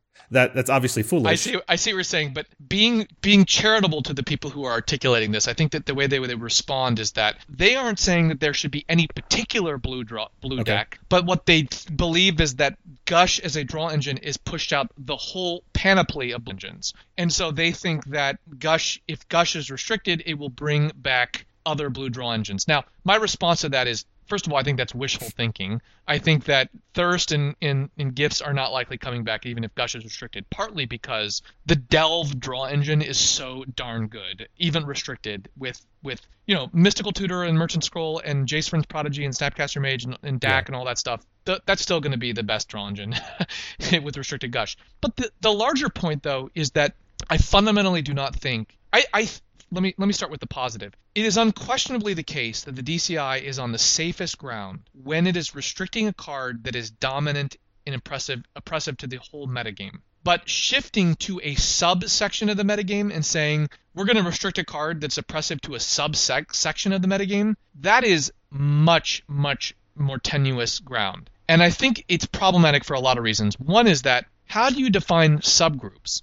So if we're going to say we're going to restrict Gush because it pushes out other blue draw engines, then how do you cabin that logic to blue decks? And how do you define blue decks? What about saying, you know, a particular card like Arcbound Ravager pushes out other workshop aggro cards? I mean, at what point where do you draw that line? There is no line Yeah. drawing there. And the numbers, finding a numerical threshold is impossible because there are sub sections sections of the of the metagame that might be 10% or 15%. And so you're saying like, well, something is like 33% of 10%. I mean, the variance there is absurd. I think that is a completely illegitimate policy objective in the vintage context. Now, this person says, well, Splinter Twin was restricted because it did so and so. I went and looked at the Splinter Chin, Twin rationale, and the DCI explicitly said that Splinter Twin was a in, an unacceptable percentage of total Yeah. top eights. It completely phrased its its rationale, and plus modern is a very different format than with different vintage goals. where there are different different goals. Like for example, they've explicitly said in modern that they do not want decks that are faster than turn 4. That would be a laughable criteria for vintage. You'd have to restrict even if you restricted everything in vintage, you still have decks that are That's faster right. consistently than A- turn a- 4. A 100 card Highlander deck in Vintage is still going to be reliably faster than that. yeah. So I- I completely I think that you have to treat formats differently, but but taking the argument on its face, I do not believe that it's a legitimate goal problem to restrict a thing for a subsegment uh, for oppression of a subsegment. I think that there's no way to implement a rigorous policy regime around that kind of uh, uh, objective. I don't think you can narrowly tailor. I don't think that you can define the problem, and I don't think you can define the appropriate thresholds or even threshold ranges and apply them in a consistent manner. And this gets to a larger issue. I've sometimes heard people say, well, why do you have to be so rigorous? Why do we have to be so uh, statistically inclined? Or why do we have to have such a rigid framework for analyzing these issues? I don't think the framework that I've articulated is rigid in any sense. I think that there are well established criteria and, and there's precedent. But here's the thing I've, I admit I vacillated on this issue in the past. When I first started writing for Star City Games, I spent a non trivial number of articles trying to set out rigorous frameworks for restricted list policy. And I backed away from that, those, those early articles, in some respects, because I think there's a lot of judgment involved. But I'm now rethinking that. It- just from my years is in doing in my in my professional life, observing policymakers, observing uh, the effects of real of, uh, of on the real world of decisions um, in, in in conducting research and overseeing d- data projects. I now think that first of all, this is a game and this is a format that all involved take seriously. And that's not unique. This may be just a game, but the IOC, the Olympic Committee, takes its charge very seriously. The NCAA takes its, its charge very seriously. The NFL, when it implements rules, they take all this very seriously. There is there are significant effects on people, on people's lives, on fans, on so on and so forth. So uh, I don't think we can say just because this is a game, this is not the real real life. I think we need to apply frameworks that real world policymakers apply, which includes courts and entities like the Federal Reserve and and so on. I think you know we need to hold these policymakers to to account. And I think that they need to apply r- rigorous frameworks as well. And there are ways of knowing this information. These aren't epistemological problems. I mean, the Federal Reserve has hundreds of economists working for it, undertaking research that informs every aspect of its policymaking. They do surveys uh, of businesses and banks to, to look at, uh, you know, uh, to, to understand business conditions, to understand you know reserve ratio thresholds to try and figure out they conduct stress tests as part of the you know Dodd-Frank bill. So my point is that as Magic gets older and as Vintage ages, we're going to have a more mature player base. And that player base is also not just more mature, but they're invested. What's distinctive, uh, one of the things that's distinctive about Vintage, Kevin, is that because we play for a lifetime, we inhabit schools of Vintage Magic. Like, you know, the, the whole schools of magic, Robert Hahn's metaphor was analogous to martial arts. He said, you know, you learn karate, you learn uh, aikido, you learn taekwondo, you know, whatever your martial art is, you learn it over a lifetime of mastery, right? And that's somewhat true of vintage as well. That these are tactics and skills that you that are really the, what makes them so fun and enjoyable is they have a tremendous replay value. And as people become wedded to them, and intimately so, workshops, bazaars, all these strategies, restricted list policy has a much, much more harmful effect on the player base, even if it's necessary, than it would does in other formats, where you're trying to serve a professional community and there's a constant rotation. There's going to be people who quit vintage, and there aren't a lot of players to begin with. Every time there is a restriction, that's just a given. Every restriction, some player will quit, unquestionable, eh, because they're angry about it, and that's that's a harmful effect on the on the community. So what I'm saying is that as this as this game gets older and as the player base gets older and more professional, I also think that DCI needs to be more professional and rigorous in its thinking and framework. And so I think that I think that there are tools that exist in social science and there are tools that exist in policymaking and political science that can be used to inform poli- DCI policymaking going forward, and they should be more rigorously, r- rigorously used. We talked about last week, or last podcast, I mean, the idea of using a, a survey. A survey is a very simple instrument, yet there are major institutions, academic cohorts, researchers, and scholars who use surveys all the time. They use surveys, economists use surveys to figure out CPI and inflation. They use surveys, Pew and NSF, National Science Foundation, they, they fund all kinds of election survey data studies where they big data sets they they find they clean you know there are ways to to do more rigorous data analysis and while i think there's always going to be a degree of judgment involved no one would say that the federal reserve board or the federal open market committee the open fomc that they don't use a lot of data to inform their decision making and i think the dci over time needs to use all the tools at its disposal. And I know you agree with that, Kevin. In fact, you've been on this oh, path yes. for some time. so what I'm saying is that this is not a lackadaisical thing. This is a thing that people take very seriously. Um, that they've invested their time, their energy, their hearts, their souls into this format, and and I think that that level of gravity um, the, the, the gravitas that people engage with the format needs to also inform policymaking. And um, I think that having more rigor, I think that's possible to develop a more rigorous framework. Now, it doesn't take the subjective element out of it. There's always a subjective judgment element in policymaking. But I do think that it would be better served if there was um, a more rigorous framework. And I think that framework begins by delineating what are some th- acceptable thresholds um, for performance. And I think we know roughly what they are, um, but I think ex- explicating those a bit more would be helpful. But more importantly than that, I think that it's not enough just to look at data. I think survey approaches and methodologies need to be employed as well. I think that there is a subjective component that can be gotten at. If you were to do a layered survey, and I've thought about setting one up on SurveyMonkey, it's not hard, where you, you know, we talked about last time. You have a question that leads to sub questions, and as long as it takes under 20 minutes to do the survey, and it's not terribly long, you can get a pretty high response rate, and you can learn glean a lot of information I think would be valuable. I think that's where we're heading, and I think eventually the DCI is going to have to go there for other formats. I mean, I think this is this is the real world, right? I mean, the DCI is a respected and very um, heavily followed policymaker. So well, you said a lot there, but I am generally in agreement with you. I, I think there's a risk of us sounding a little too self serious about this whole thing. But I do think there are a lot of overlapping issues that you have observed about the age and maturity of the player base.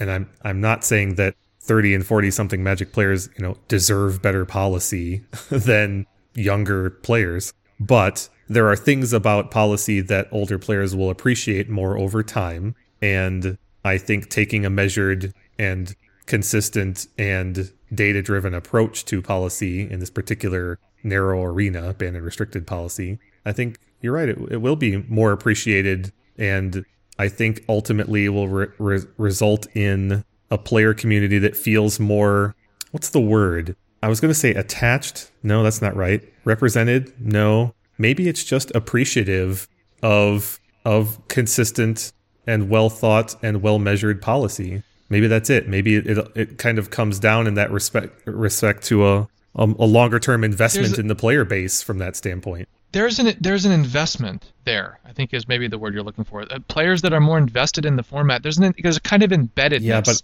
or webbing. I, I, I agree that, about the, that connects the I agree about that connectivity. I agree, agree about your usage of the word investment. But what I was getting at is how the players feel about the policy itself how the players perceive how Wizards yeah. and the DCI are supporting and representing them. That's what I'm talking about.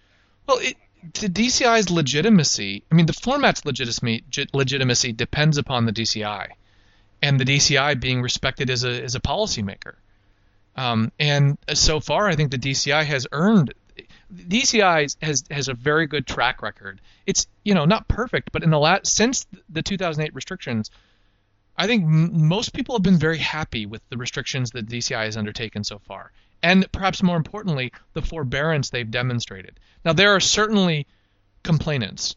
There, you know, Brian Kelly has eh, eh, views what I call forbearance neglect. He thinks there should have been a lot of cards restricted. But I think if we had taken the Brian Kelly or Brian DeMars approach, we would now be unrestricting cards that were inappropriately restricted, like Oath of Druids. But that feeds that feeds a deeper reality about the format, which is this is the only format, the only constructed format where you can play all of the cards in the maximal permissible quantities. That is, this is the last home for many cards in Magic that are banned in Legacy. This is it. Yeah. And it's always been that way. So it has a special role in constructed Magic. And I think related to that that many of the positions that people have posted online and, and spoken about in person with you and I over the course of the last year or more are down to personal preference. You know, the the argument that you described earlier with regard to uh, the oppressing a diversity of blue draw engines vis-a-vis Gush. I think that argument is heavily or primarily personal preference Exactly. as opposed to a, po- a policy statement that's obje- more objective exactly yeah. and we're, i think that that's the issue right is that if you have criteria that are objectively knowable and like like percent of the metagame or top eight metagame yeah. not percent of a subgroup then you're on much safer ground meaning that the decision will be perceived with more legitimacy and that is always preferable to one that's perceived to be more as responding to a interest group there's a whole there's a whole set of literature in political science around pluralism and pluralism and democracy and how competing groups jockey for position for policymakers to set agendas, to implement agendas, and so on. Look, when the DCI takes action and it looks as if, whether it's real or not, whether it's a perception that they are taking action to placate a vocal minority when there is not consensus among the majority, that risks undermining the legitimacy of the format. And in fact, that existed in the dark days of this format when you had, God love him, Brian Weissman out there calling for restrictions, and God love him, Oscar Tan calling for restrictions. And if you looked at their called for restrictions, they lined up very clearly in one direction, which was what, Kevin? yeah, keeper. exactly. Making sure that the deck, anything that threatened the deck, they wanted restricted. It was essentially, uh, uh, you know, people talk about uh, um, crony capitalism. It was kind of crony type 1 po- policy. It was essentially policymakers captured by a very vocal and influential segment of uh, the player base right? Yeah. And that that kind of policy making, thank God, has been driven from the format. But we now have a vocal minorities who are calling for things that are, you know, anyway. So you get the point. The James, the James Day Tome lobby. exactly. Although we might call it the Jace the Mind Sculptor lobby these days. right, right. Okay. Well, I think we need. I think we've talked enough about this, and we Yes. can agree of that uh, we've teased out a fair bit of the effects of the the monastery mentor, the hypothetical monastery mentor restriction. And I think I'm with you that it would have the largest impact of the three cards that we're trying to compare Well, one versus the other. Yeah, large is relative, right? I think it would have Yeah. the most significant impact on the target problem On on without that, sweeping yeah, without sweeping more broadly. Whereas Gush would kill Doomsday and Delver and all these other prob- other decks that aren't Right, right. necessarily a problem. Um, so our next podcast, we will be uh, discussing not only the next set, but we'll be taking a look to see what the DCI does, if anything. yeah. So let us know what you think. Absolutely. This uh, banner restrict list policy is going to become, like it or not, a more frequent topic on our show. so, with that, thank you very much for listening to episode 64 of So Many Insane Plays. You can tweet us at Many Insane Plays or email us at So Many Insane Plays Podcast at gmail.com.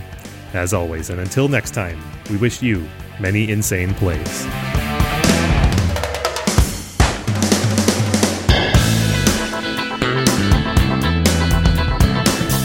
Bring it, it's not Jace Protective Game!